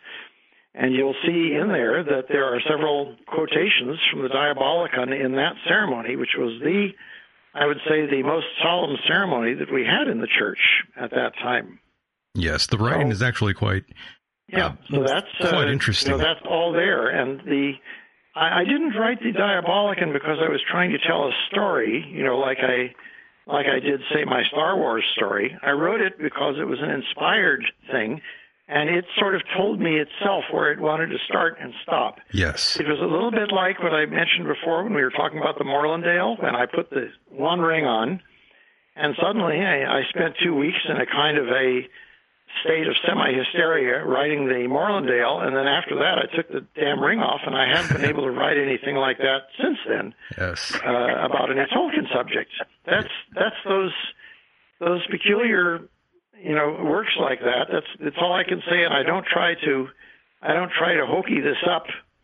Yeah, some, Uh, sometimes these share you my state of mind when I put them together that they wrote themselves. Absolutely. kind of watching them write themselves rather than me sitting out and saying, "I bet I can spin a good story here." Yes, it's like you're outside of yourself writing these things. Uh, man is such I a become more of a spectator, exactly an admirer of them. right. Mhm. Man is such a complex yet simple creature in the cosmos. And by the way, we are joined by another caller here. Caller, you are live and well, correct? Yes. Uh, good evening, gentlemen. Go ahead. Evening. I have a question um, for um, Lieutenant. Yes, Colonel, ask, ask uh, away, Dr. ask away. Go ahead, go ahead. Uh, Dr. Aquino, are you uh, aware of this um, this thing called Q anon? The letter Q anon. No, I don't think so. Have you heard of this? You know, it, it's this letter Q, and it predicts what the Trump, um, you know, folks are going to do. Q presents himself as a, you know, a Trump insider, and um, he drops. Um, Oh no, I'm not. I'm not aware of that at all. I know there was a. Yeah. The only the only cue that comes to mind is that you know way back in uh, uh, my active duty days, the the Q compartment was uh, a top secret compartment for uh, Ah, information that had to do with nuclear stuff. That's all. If you had a Q clearance, it meant you were working on H bombs. Okay. And, and it was the name of, the. And of course, he was a character in on a Star Trek show too. I think. Yeah, yeah. Well, let me ask it this way, um, Dr. Aquino. Let Let's suppose for a, a moment you were Q. Let's say you are Q, and I asked you, would you tell me if you were? Uh, unless I had some reason not to, but if if you're if you're asking me if I have some kind of a inside connection to the Trump administration, no, I don't. Um, sometimes I wish I did, you know, because I've got a lot of opinions. Yes. but I I'm, Yeah. I'm not. No. Okay, yeah, I'm not accusing you of being Q, you know, and I'm not, um, you know, tr- tr- trying to make you feel uncomfortable. Um, I just wanted to, uh, but I, I, you I'm know, not. see I don't have any uh, inside inside tracks of any sort to the to the Trump administration or his group. Actually, they, a lot of the stuff that he does kind of pisses me off. I, you know, I'm I'm not um, I'm not a hard. I'm, I'm not one of these sort of knee-jerk either right wingers or left wingers. Either way, I, I evaluate everything on its own merits. But well, I'll give you a, I'll give you a case in point. You know, a few days ago, uh, Trump said, uh, "Okay, we're going to designate the Revolutionary Guard of Iran as a terrorist organization." And the and the Iranians got pissed off, and they said, "Well, okay, if you're going to do that, we're going to designate the U.S. Army and military in the Middle East as a terrorist organization." And I was thinking to myself, you know, both you guys have your heads up your ass because what you've just done is to remove the officially remove Geneva Convention protections and prisoner of war protections from both sides if they get captured by the other. That's fucking stupid. All right? Things are bad enough over there already. You don't need to put this kind of a, a tripwire for for misbehavior on both sides in place on both sides. So I would have spanked both the Iranians and Donald Trump or Pompeo or whoever else had that idiotic idea for removing Geneva protections from both our troops and the other guys. Amazing. That's just an example of how of how my assessment and advice, you know, would go. Yes. Well, thank you for the call uh, and question. And by the way, earlier at the beginning of the program, I made an awful joke about the church burning, and I was curious to get both of your opinions on the latest burning of that Catholic church out there. It reminded me of the band, the bat, the the black metal band. Well, no, it reminded me of the black metal band called Mayhem. Uh, back in the earlier early years, they were setting churches on fire, but this time, I don't think uh, a Satanist or a black metal band had anything to do with it. Everyone is uh, pointing fingers, trying to figure out who to blame. Some circles out there are. I think they said, Michael. I think they Yes. said um, that it was uh, electrical. Uh, Yeah, they're some- still they haven't been able to investigate yet, only because the fire department hasn't deemed it safe to go into yet. So once they can, they're going to do an Mm-hmm. investigation. But they they as of right now, they currently believe it was an electrical issue. Yeah, some saying it was arson, some saying it was an accident. Some uh, uh, people are saying that this was for insurance purposes, and of course, some are blaming Islamic terrorist. And would it would it wouldn't but it be there's no- funny? there's no proof on any of Well, of course they, not. They've, they've done. They haven't done any investigating yet. Wouldn't it be funny if it turned out to be a couple of uh, Kiss fans? well, I, I mean, in all seriousness, you know, Yes. kids wouldn't do that either. Yes, of course not. wouldn't Of course do that. not. no, they wouldn't. Yes, and and by the way, I, I'm just also very curious what both of you think, and I'm not sure if any of you out there, and uh, Mike and Doctor Aquino here, I'm not sure if any of you guys had seen photographs of the church on fire. In terms of this lady who snapped a photograph and she claimed she sees the image of Christ. Oh, come on. Yes, there it's are one of people who see the Virgin Mary in their in their uh, Their cereal. refrigerator icebox too. So you know, Yeah. Hey, you whatever know floats your boat, I guess. You know something? About two years ago, about two years ago, I cut open a potato that I was going to cook, and I actually found a cross in the middle of the potato. So maybe I'm blessed. Maybe I'm going straight to hell. Probably the latter.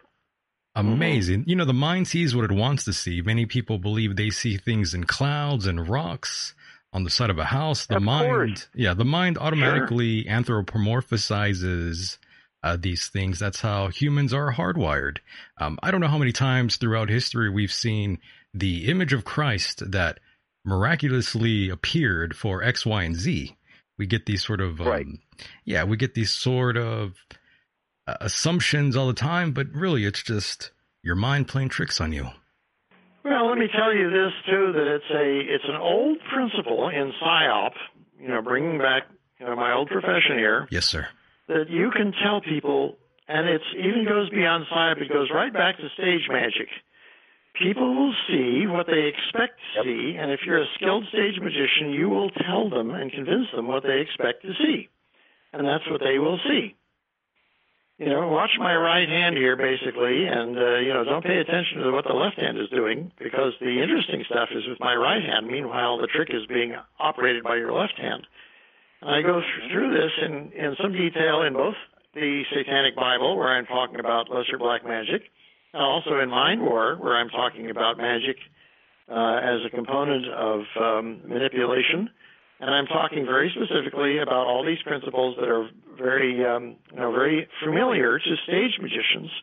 I'm a life magician member of the Magic Castle in Hollywood.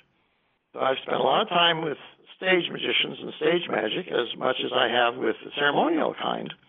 And believe me, this stuff is is absolutely breathtaking when it's done right, and you never notice that it's happening. I mean, when I first went, I first visited the Magic Castle before I joined it and became a, a first a student and then a you know a magician member. I went there one evening and I was talking to a magician in the lobby there, and at that time Uri Geller and his spoon bending was a big deal. And he said, eh, it's nothing big deal about bending spoons. He says, have you got a quarter on you? So I reach in my pocket and I pull out a quarter and he says, give it to me. And he takes this quarter and he massages it in his hand out in front of me and then he drops it back in my hand and it's bent 90 degrees. Ah, son of a bitch. And then I said, ah, you switched it on me. He said, I did not. I'll prove it to you. Give me your car keys. I said, I believe you. I believe you. Amazing.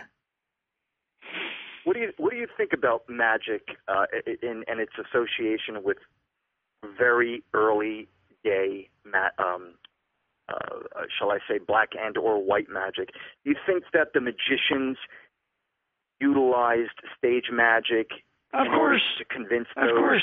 They wouldn't call it that. I mean, a good stage magician Yeah. isn't going to tell you that he's going to flummox you. Of course. He's going to say, boy, am I going to get the spirits here right now? And back in the old, of course, today, if you go to a place like the Magic Castle with professional magicians, then you know that you're being uh, pranked, you know. But back then, uh, if the good court magician is pulling this stuff on you, it's going to be completely believable.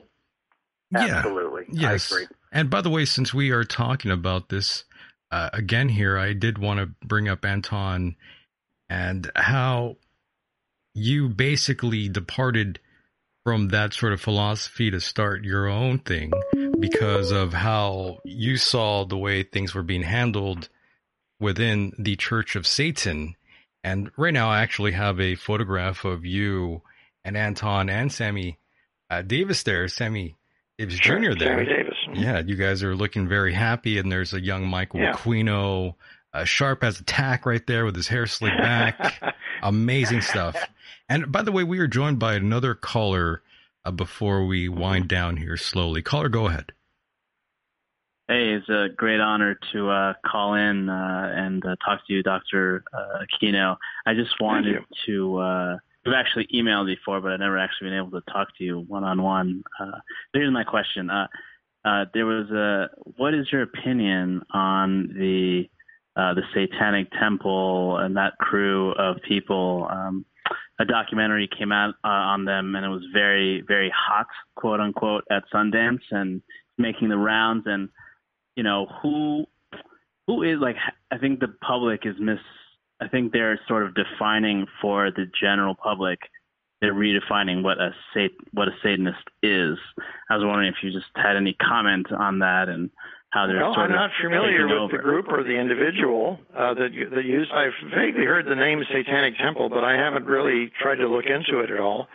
Um, my feeling is that I have explained the, the philosophy and the metaphysical concepts of this in the Satanic Bible and also in my Church of Satan books, uh, the, the, the large, you know, two volume set. So I have tried to present the idea of the philosophy and the metaphysics in there for anybody uh, who wishes to pursue it and practice it to use as a point of reference. I don't Mhm. endorse any any Satanist church of any sort right now. Certainly, the one that uses the Church of Satan's name is just a, a bunch of dress-up atheists, and um, you know if that's their if that's their thing, that's okay. That's their business. But I certainly don't have any interest in that kind of thing. My feeling is if you're going to be an atheist, then you be an atheist. If you're going to be a Satanist, you be a Satanist, and don't try to uh, play games with the word just to get a little, you know, dress-up notoriety for cocktail parties. Yeah, great point. But uh, otherwise, I, I don't know about the Satanic Temple. I would have to say that when I approached the Church of Satan originally in San Francisco in 1969 and 68, you know, I was very careful because I didn't know whether this was a bunch of kooks or reputable people or what. And I simply went to one of Anton's lectures and I pretty much made my judgment on my impression of him at the time, which was that he was an hmm. impressive, ethical person who I wanted to get to know better and ultimately decided to trust uh, completely.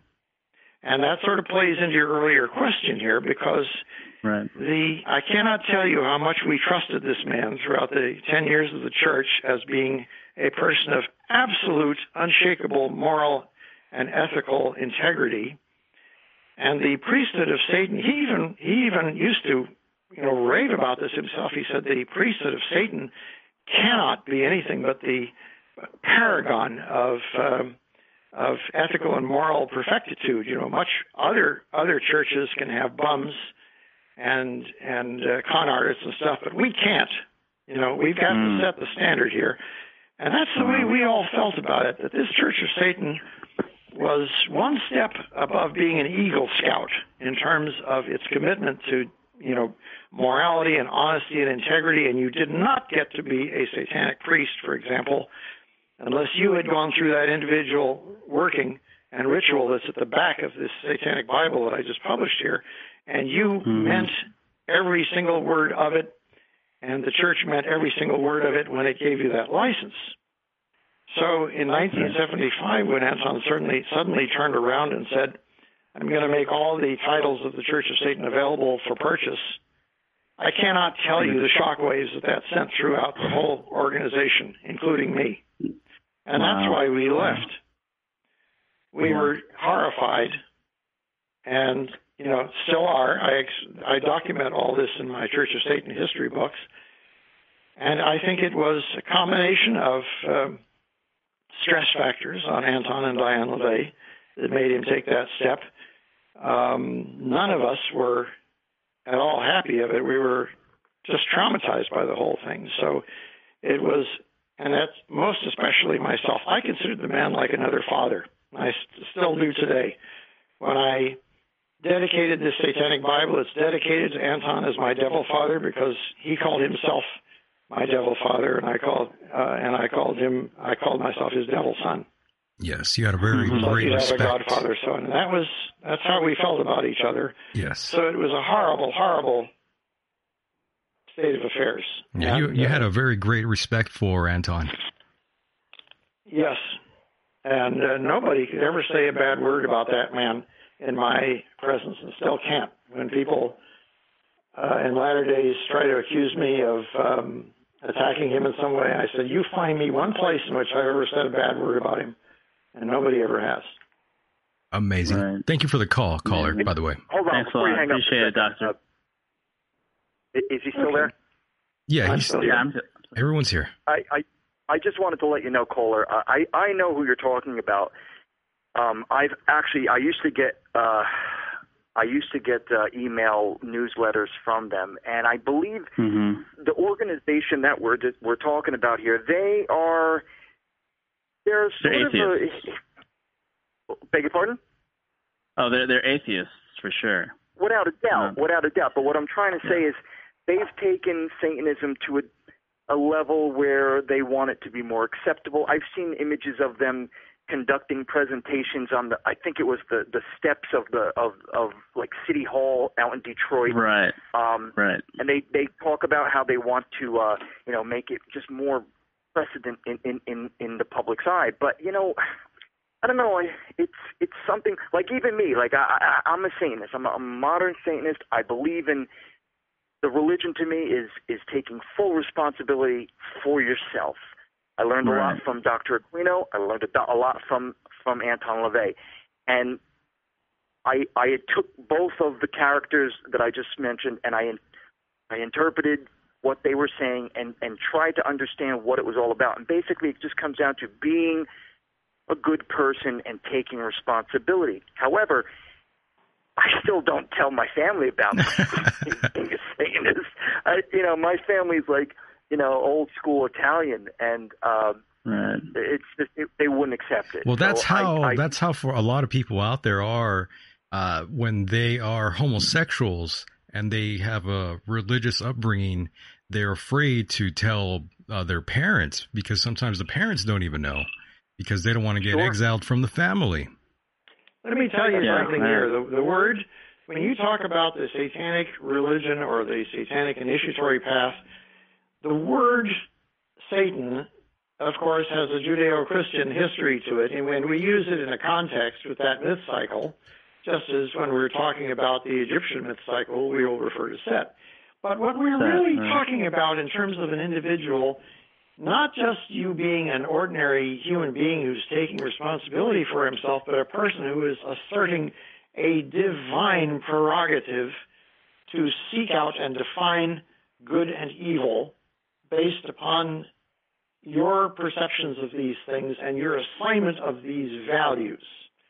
As soon as you begin to assert yourself the ability to make judgments about what is good and evil, what is moral and amoral, you are becoming a god. This is the this is the sin, you, if you call it that, of Adam and Eve in the Garden of Eden, that they asserted the right to make these kinds of value judgments about good and evil. And that is the great sin that instead of obeying somebody else's definitions of good and evil, that you take to yourself the responsibility to assign meaning. Just think of that phrase, assign meaning and assign value. Mm. When you do that, you are going beyond being a beast. You are going beyond being an animal. The dysfunctions by stimulus response. You are becoming a god or a goddess, and that is what a satanic initiate or a magician is all about. So it's this aspect of becoming more than a human being to become a divine consciousness with that assignment of meaning prerogative. That's what this is ultimately all about. And the book that I just the book that I wrote called Mind Star goes into the into this in a really intense way concerning its discussion of the soul. Yes, the soul. And by the way, I would point you in that direction and say, this is where we're going with this. You know, ultimately. Right. I when still we need talk to. about I have- Satanism, we're talking about a, you know, a catchphrase, but it the real thing here goes much deeper than that, and has to do with your transformation from a, a beast into a god, and that's what we're all getting at here. Right. You're talking about a, a, a like a, an evolution here. You know, thinking on your own two feet, reaching your own conclusions on your You own your your own. That's what that's what got me interested in Anton LaVey. Not that he was a smarter con guy than some other guy, but he, he had re, he had managed to hook his brain into something that was beyond ordinary humanity, and I, this was exciting as hell. And I said, I've got to learn more about this. I've got to study more about it. This guy may be a high school dropout, but he's got his teeth into something here, and I'm going to fucking find out about it. Yes. And that's where it got started. And I never looked back, and I never begrudged one iota of the time that I spent drinking at the fountain that he provided that way. Yes. And caller, is that it? You good? Uh, yeah, that was great. And if you guys want to look that film up, it's called HailSatanFilm.com, and I think you're going to hear about it a lot this year. Uh, again, I just worry that it, def- it ends up defining what Satanism is, and it's really a small group of people, you know. So that's I'm glad uh, we were able to talk about that. Amazing. Thanks for the call, my friend. Okay, take care, Doctor Kino. Thank you. And there he goes. Yes. You could take a lot of vital information from a lot of your work and this sort of ideology in terms of taking responsibility for one's action, which is something we see that's completely void in today's society. An individual actually taking responsibility for what he did wrong and having a conscious and the self awareness to know that he did wrong. I spent a lot of time in the in the Mind Star book in particular, but on the others also, and in the Satanic Bible, on the ancient Greek concept of telos, T-E-L-O-S, and also in the Egyptian, that's the root for the concept of Xeper, and that has for the for its for its what you're getting at here is a vision of your ultimate self, which is what you strive to actualize. That doesn't mean that you convince yourself that you're there altogether. It's what Nietzsche referred to as horizon building. It's when you reach the limits of what you know and you are stretching out beyond it and you're saying there is a perfection of me that I can see, that I can sense, and I'm out for it and I'm going to, you know, chase after it until I find it. That's the real holy grail, you know, when we're talking about grails. It's the grail quest, as we mention it in the Temple of Set that way. And that's, um, you know, that's the, the this whole concept in in, in uh, Greek philosophy of the telos, the the reason for being, the the uh, raison d'être, you know, the, the cause that you're here for, that that is beyond just simply being a processing machine for sex and biology and all that kind of thing. It's, there's a purpose to you that's beyond being a piece of meat. Oh, yes. That purpose is to tell us, and that's what we're after here. By the way, I still need to send you my copy of Mindstar, Doctor. Sure. Need to get you to sign that for me. I'd be happy to. Yes, no problem. And of course, as we wind down here, gentlemen, I did want to ask uh, you, Doctor, about the upcoming 2020 elections. We aren't we aren't exactly that far away. It'll be here before we know it, but certainly it is early in the game. Um, there are a few names here, and Mike, I did ask you about your personal opinions about this, but we haven't really talked to the doctor here about that. And I wanted to begin with uh, one name here, Joe Biden. He's still pulling ahead. I'm not sure if he's going to run exactly, but it seems uh, all indications seem to be positive that he just might, in fact, do that. And of course, all polls seem to be uh, positive that he seems to be ahead of everyone, and following closely behind him is Bernie no, Sanders. No, actually, you're wrong. I'm I wrong. What wrong. happened? I think, I think Biden is falling behind. He's falling behind now.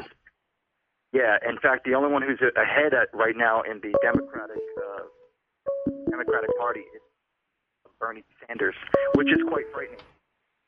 Um, in my personal opinion, I don't see how this idealistic um, new socialist idea could, I mean, possibly work. I, I think we've been very good with capitalism for the existence of this country, and I, I don't see how. I don't even see how he can even be involved in politics, being a socialist, in my personal opinion. Well, my father used to tell me, kid, there's only two ways you can get something for nothing. The first is you bolt a supercharger on your car engine, And the second is, and the second is you jerk off. Amazing.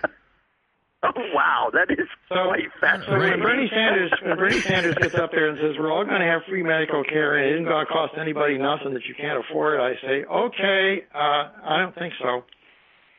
These, you know, these these people, I don't know what they, you know, there must be something in the water in Something. Washington D.C. and I'm not drinking it. All right, uh, because these guys are whacks. Yeah, a little crazy. And and Joe Biden is just dull. You know, I mean, the best they can come up with.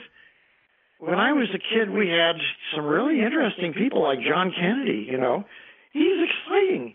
You know, the the the women all liked him because he had this great haircut, and the men all liked him because he'd he'd uh, gotten into bed with Marilyn Monroe. Right. So, so what the hell else do you want in a president? Hey, That's true. um, you know, so so I mean, but John Kennedy had a heroic thing about him, and you could really uh, get going, you know, with somebody like that. And um, and none of these people do. You know, the the all these Democratic people are whack jobs so far. I keep waiting for them to come up with another John Kennedy or something, and nobody does. They're either these two old, uh, half demented men, you know, Bernie Sanders and Joe Biden, who are old white men of all things, you know, and uh, and then these younger kooks uh, who seem completely divorced from reality. And Donald Trump, if you had a John, if you had a John Kennedy up against him, you could beat him.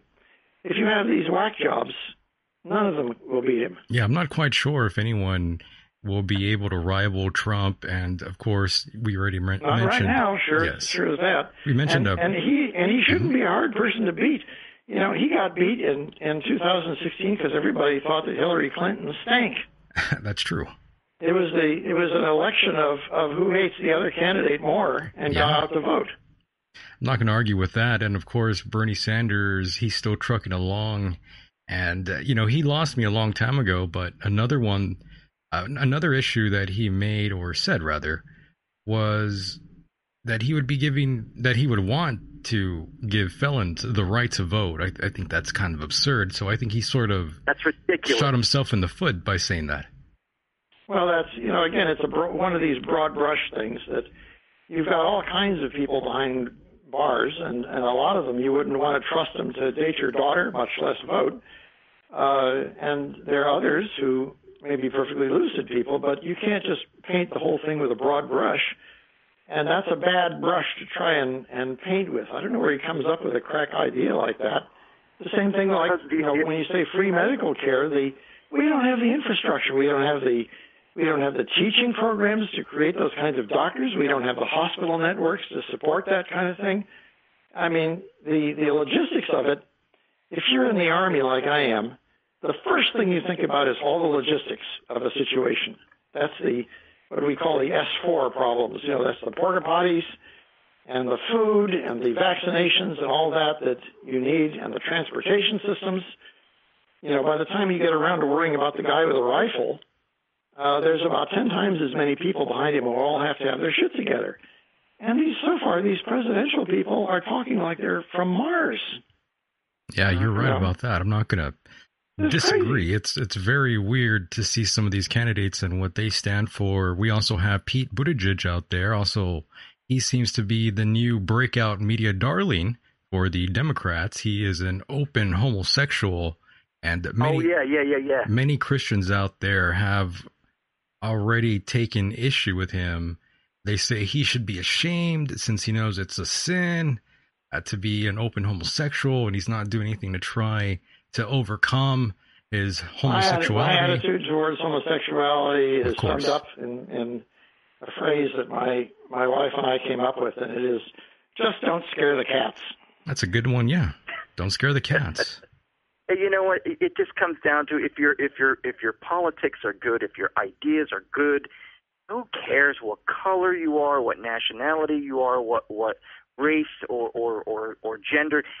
That's the problem with a lot of these people is they're so concerned about being so goddamn politically correct that they want to they want to shove uh, somebody that's different in, into the seat just because they're different. For example, uh, you know when when um, I forget who we were talking to, Michael, but we were talking to uh, Mm-hmm. somebody who said they wanted to vote for what's her name, Uh, Warren. Is Oh, that her Eli- name? Elizabeth Warren. Elizabeth Warren. And I, I thought to myself, you know, well, why would we vote for her? Her ideas are terrible, and on top of that, like, it made she made it sound as, oh, well, we sh- we need a woman in office. Okay, show me a woman who's got the good ideas, and I'll vote for her.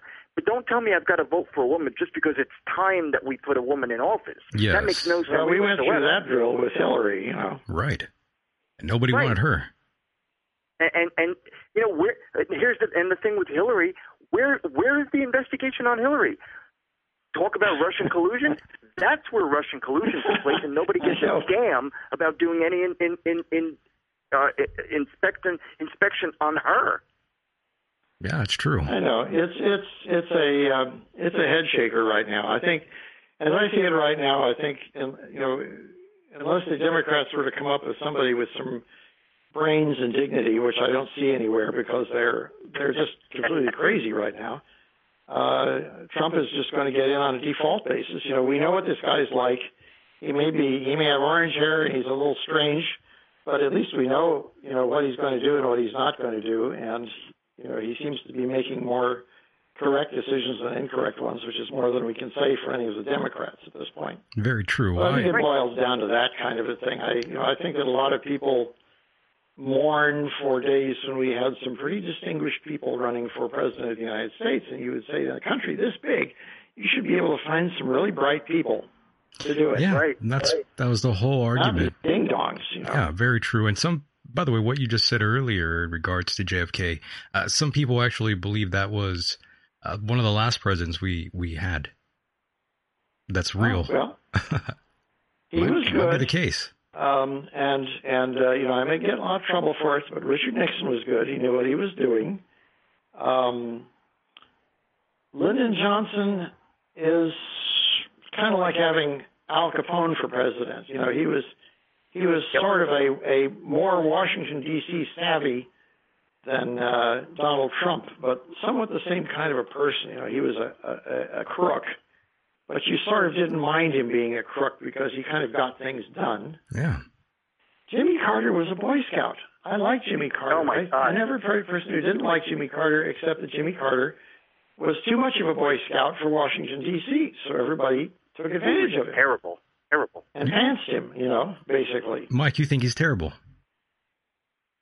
personally, I think Jimmy Carter was was terrible. I mean, it also, I think the proof in that in that statement is when uh, we had the Iran crisis uh, and the American hostages were taken by the Iranians. They held on to the Americans for, I believe it was a year, and then all of a sudden, Ronald Reagan steps into the boots, and they immediately let them go because they were scared shit of Ronald no, Reagan. don't you? Here's my Geez, point. don't you know? Aren't, aren't you aware that Ronald Reagan's camp talk about collusion? Ronald Reagan had a deal going with the Iranians not to let them go until he took over. That was Is there one of the that? yeah, that was one of the big scandals at the that? time. So they sat on those guys until Reagan was in the White House, and then he says, "Okay, you can let them go now," and they did. I mean, that was that was And, and may I? that was taken for granted. Where, where does this come from, Doctor? Where does this come from? Oh, it was all over the uh, intelligence community. I mean, it was a standing joke, you know, that this was going on. Carter, Carter was out of his damn depth in the White House, and he was too nice a guy, and he really didn't play nasty politics. And the people who were around Reagan, particularly Cheney and um, Casey, you know, they were. Uh, I mean, these these guys were just evil incarnate. I mean, I I knew them and met them and stuff, and and you wouldn't turn your damn back on them. Um, Ronald Reagan was a nice guy. Uh, he, I, I, you never heard him give a speech that didn't make you want to put have him put his arm around your shoulder. But he was also a movie actor. I mean, that was his job, you know, was projecting himself like that. He wasn't dumb. He wasn't stupid. I will say that. He was pretty smart, you know, and he didn't allow himself to be jerked around. But he wasn't really calling the nasty shots behind the scenes. That was Casey and Cheney. And of course, we saw Cheney all over again, uh, you know, when it came time for this doofus Bush too. Yeah, we did. And uh, switching gears slightly here, I had asked you about this in the past, uh, Michael, but Mm-hmm. with more recent discoveries of new Earth like planets being detected by powerful telescopes as time goes on, some habitual, some not. Uh, Michael, do you think man eventually will leave Earth to colonize another planet?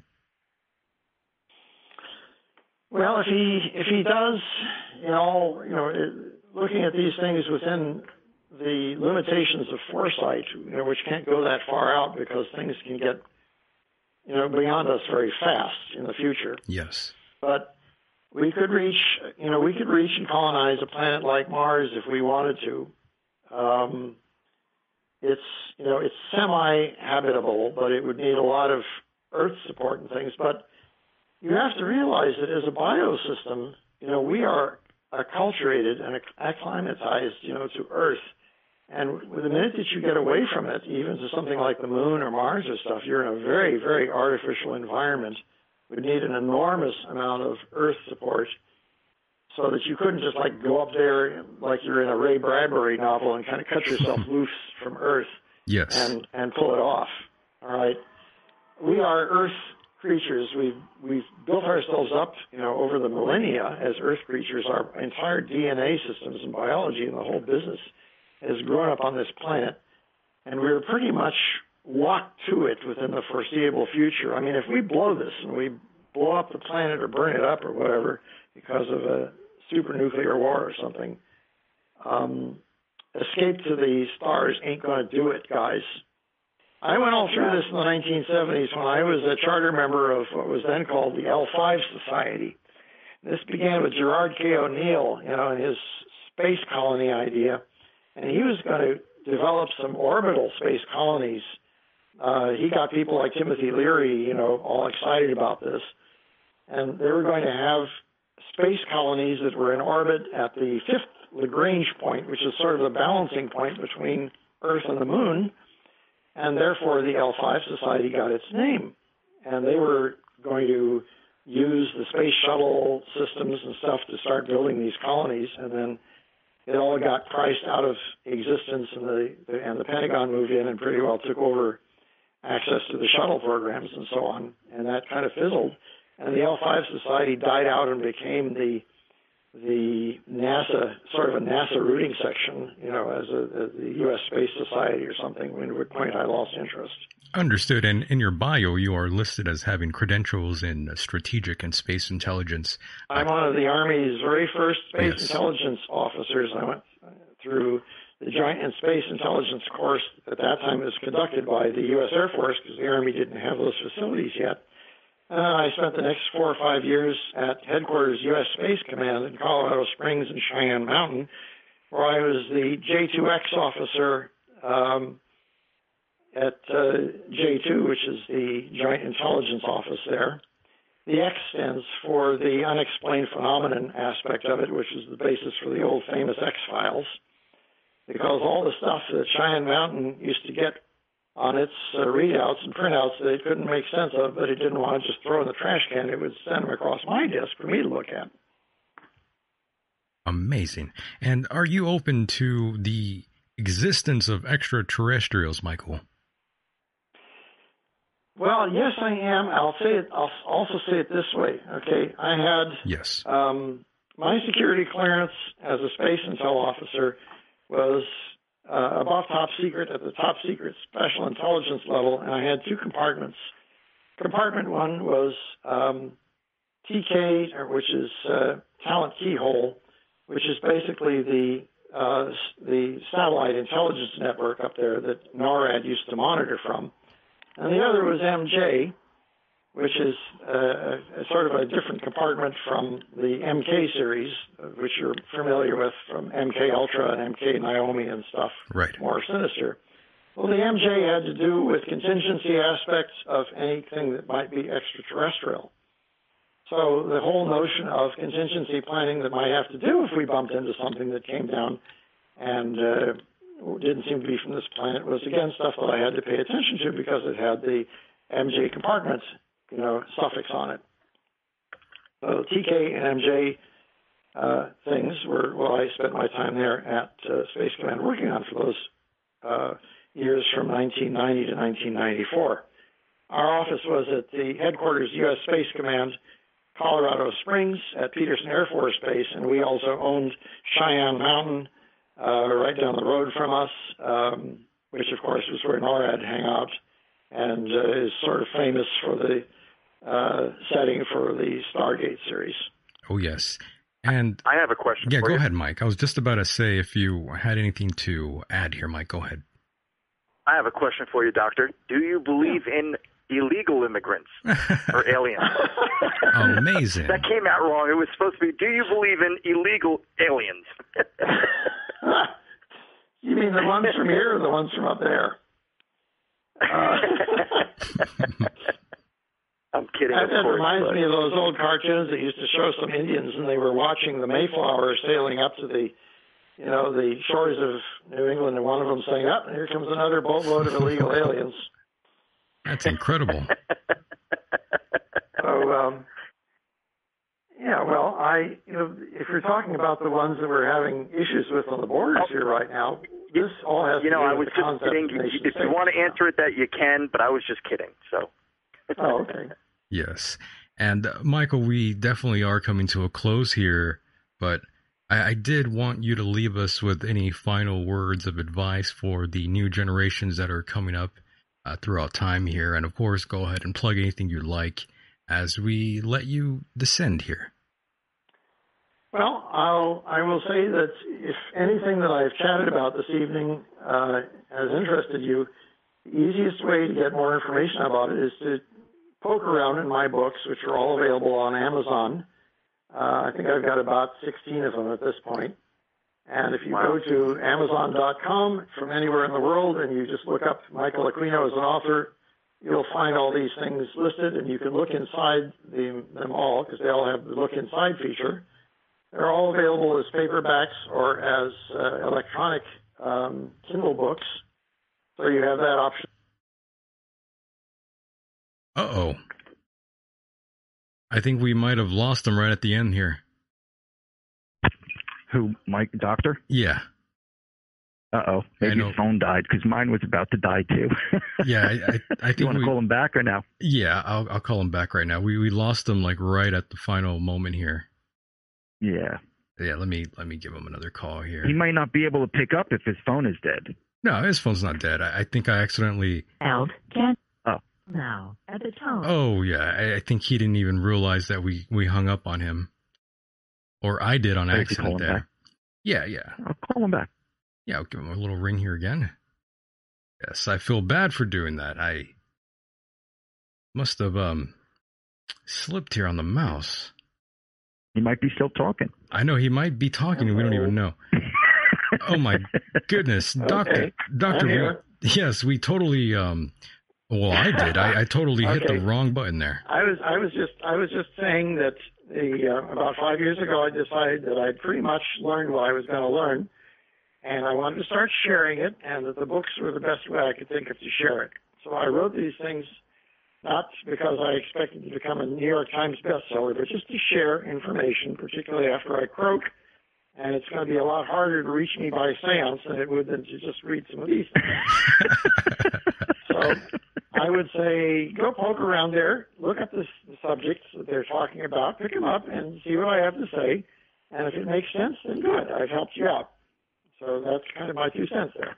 Very nice. That's great. As always, Doctor, I had such a great time having this conversation with you. We covered plenty of ground. Uh, this was a, a great interview. Uh, Mike, any final words on for the Yes. doctor? Um, I would like to just say to Dr. Aquino, uh, Doctor, it's it's always an honor to speak with you, sir. I I have very uh, a, a lot of respect for you, sir, and so it's a big deal for me to get this opportunity as as um, uh, Michael Deacon lets me come on the program and, and when you're on, and I, I I'm always so happy to speak with you, and you you always fill my head with knowledge, and I just want to say thank you. I hope that your health. Uh, you know, it, it doesn't get any worse, and that Right. everything is okay. And uh, you know, good luck with your life and, and your wife, and and reach Rege Satanas, sir. We'll be praying for you, Well, Michael. Thank you, thank you so much. I appreciate all that, and if I have, if I've left people with you know good impressions, then my time here has been well spent. At the end of each day, you have to look at yourself in the mirror and say, am I really, you know, am I an asset to myself and other people, or have I just been a waste of their time and my time?" And that's my advice to everybody. You know, look at yourself in the end of each day. Go in the mirror, take a look. If you like what you see, do more of it. Okay? Okay. Very nice. We'll, we'll be praying for you, Michael. Thank you. yes. Thank you, Michael. All right. Doc, thank you so much, Dr. Michael Aquino. Ladies and gentlemen, give him a round of applause. Yes, I could hear it now. Yeah. All right, Michael, thank you so much, my friend. We'll talk to you again on the other side. Thank you. All right. Good night, my friend. Good night. Bye bye. Good night. And there he goes, Dr. Michael Aquino. Ladies and gentlemen, another fantastic interview in the books. That was amazing, right, Mike? Oh, I, I always have so much fun speaking, well, listening to him speak uh, and and conversing with him. The man is uh, he's got a head full of knowledge. You can't doubt that. Not not one bit. Yeah, he really does. And wasn't this fun? This was a, a very good uh, interview this time. Having you on here, we were able to cover a lot of ground. We had the callers. We I thank all the callers out there uh, for coming in here and asking some pretty good questions. Yeah, it was quite an interesting night. I think uh, it almost felt like it was just a casual phone call, whereas the last time we interviewed him, which was based on the release of um, the revised Oh, version yes. of the Satanic Bible, Right. you know, I, had more of an uh, like a my my questions were uh, how would I say this uh, pointed to a certain direction. I, I had an, I, I wanted answers for the book, but I never really got to get all those questions in. Um, you know, he takes a, a, a, a decent amount of time to define what it is he's talking about and what he's answering to any question. So you don't get just one answer when he answers something. you That's know, like true. one word answer. I like He really that about goes deep. Yeah, I like that about him. He really takes it takes the time to really answer everything, and he Indeed. yeah, and he explains why. Yep. That's I, I, I got to admit, sometimes like when I read that book, uh, it's it's deep. It's, oh, it's, it's very it's very yeah, it's very difficult to read. I own several. I think I own two or three three of his books, and they all all of them are very difficult to decipher. You definitely have to go back and read them a couple Right. times over to really fully grasp what he's explained right. to you in his books. And um, going back to his book, uh, Mindstar, which is just a fantastic book. If you haven't read it yet, Mike, it it really I goes yeah, it goes pretty deep. And so does so does something like the Diabolicon is also another great piece of work. But that's a whole nother Well, I can only, different thing. I can only tell you uh, when I asked him that question about if he had ever considered writing a version of a satanic Bible that would be like a story. Yeah. I I would because when when he when he wrote the Diabolicon in the second edition of uh, the Satanic Bible by him, um, he really ex- he expresses it in such a manner that you're like you're reading this story and it's like I can picture the images in my head of God and and and Lucifer and the angels and and everybody's talking and they're having a conversation. I just I said, oh my God, this is a this is what I want. you know, I want a, a satanic Bible that's got stories in it. You know, just like the uh, the old Christian Bible. Oh yes, no doubt. And Mike, we definitely have to uh, wrap up here.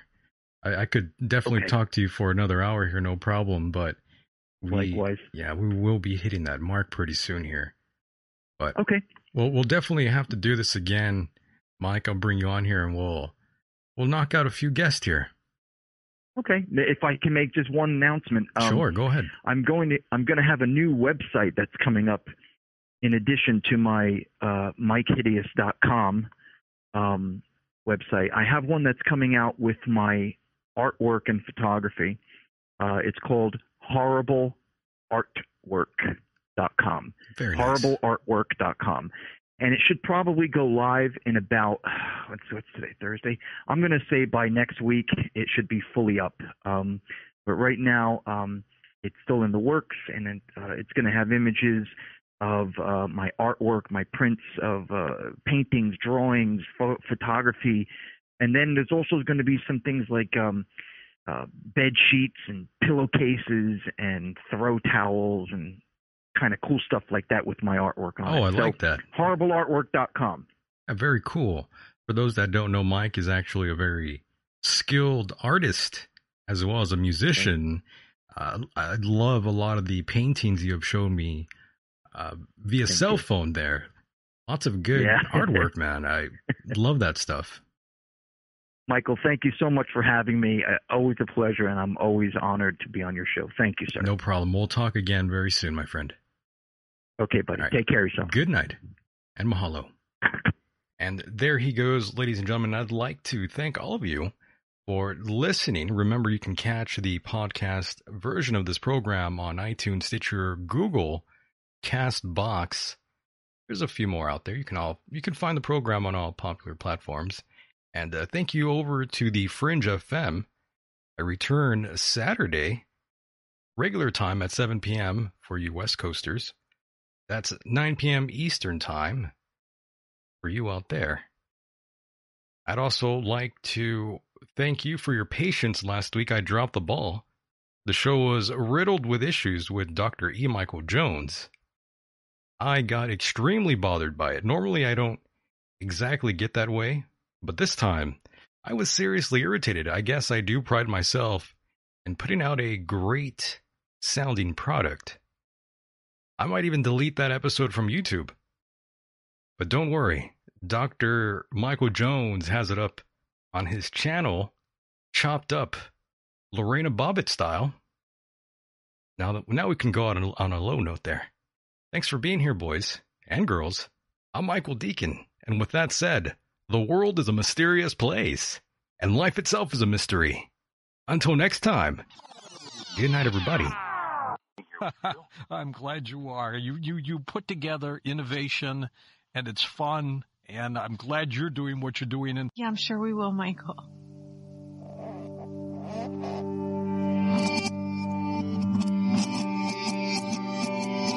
end of days. The freedom of speech is being taken away. What do you think happens somewhere after they die? Uh, like, do you believe in heaven? But all I can do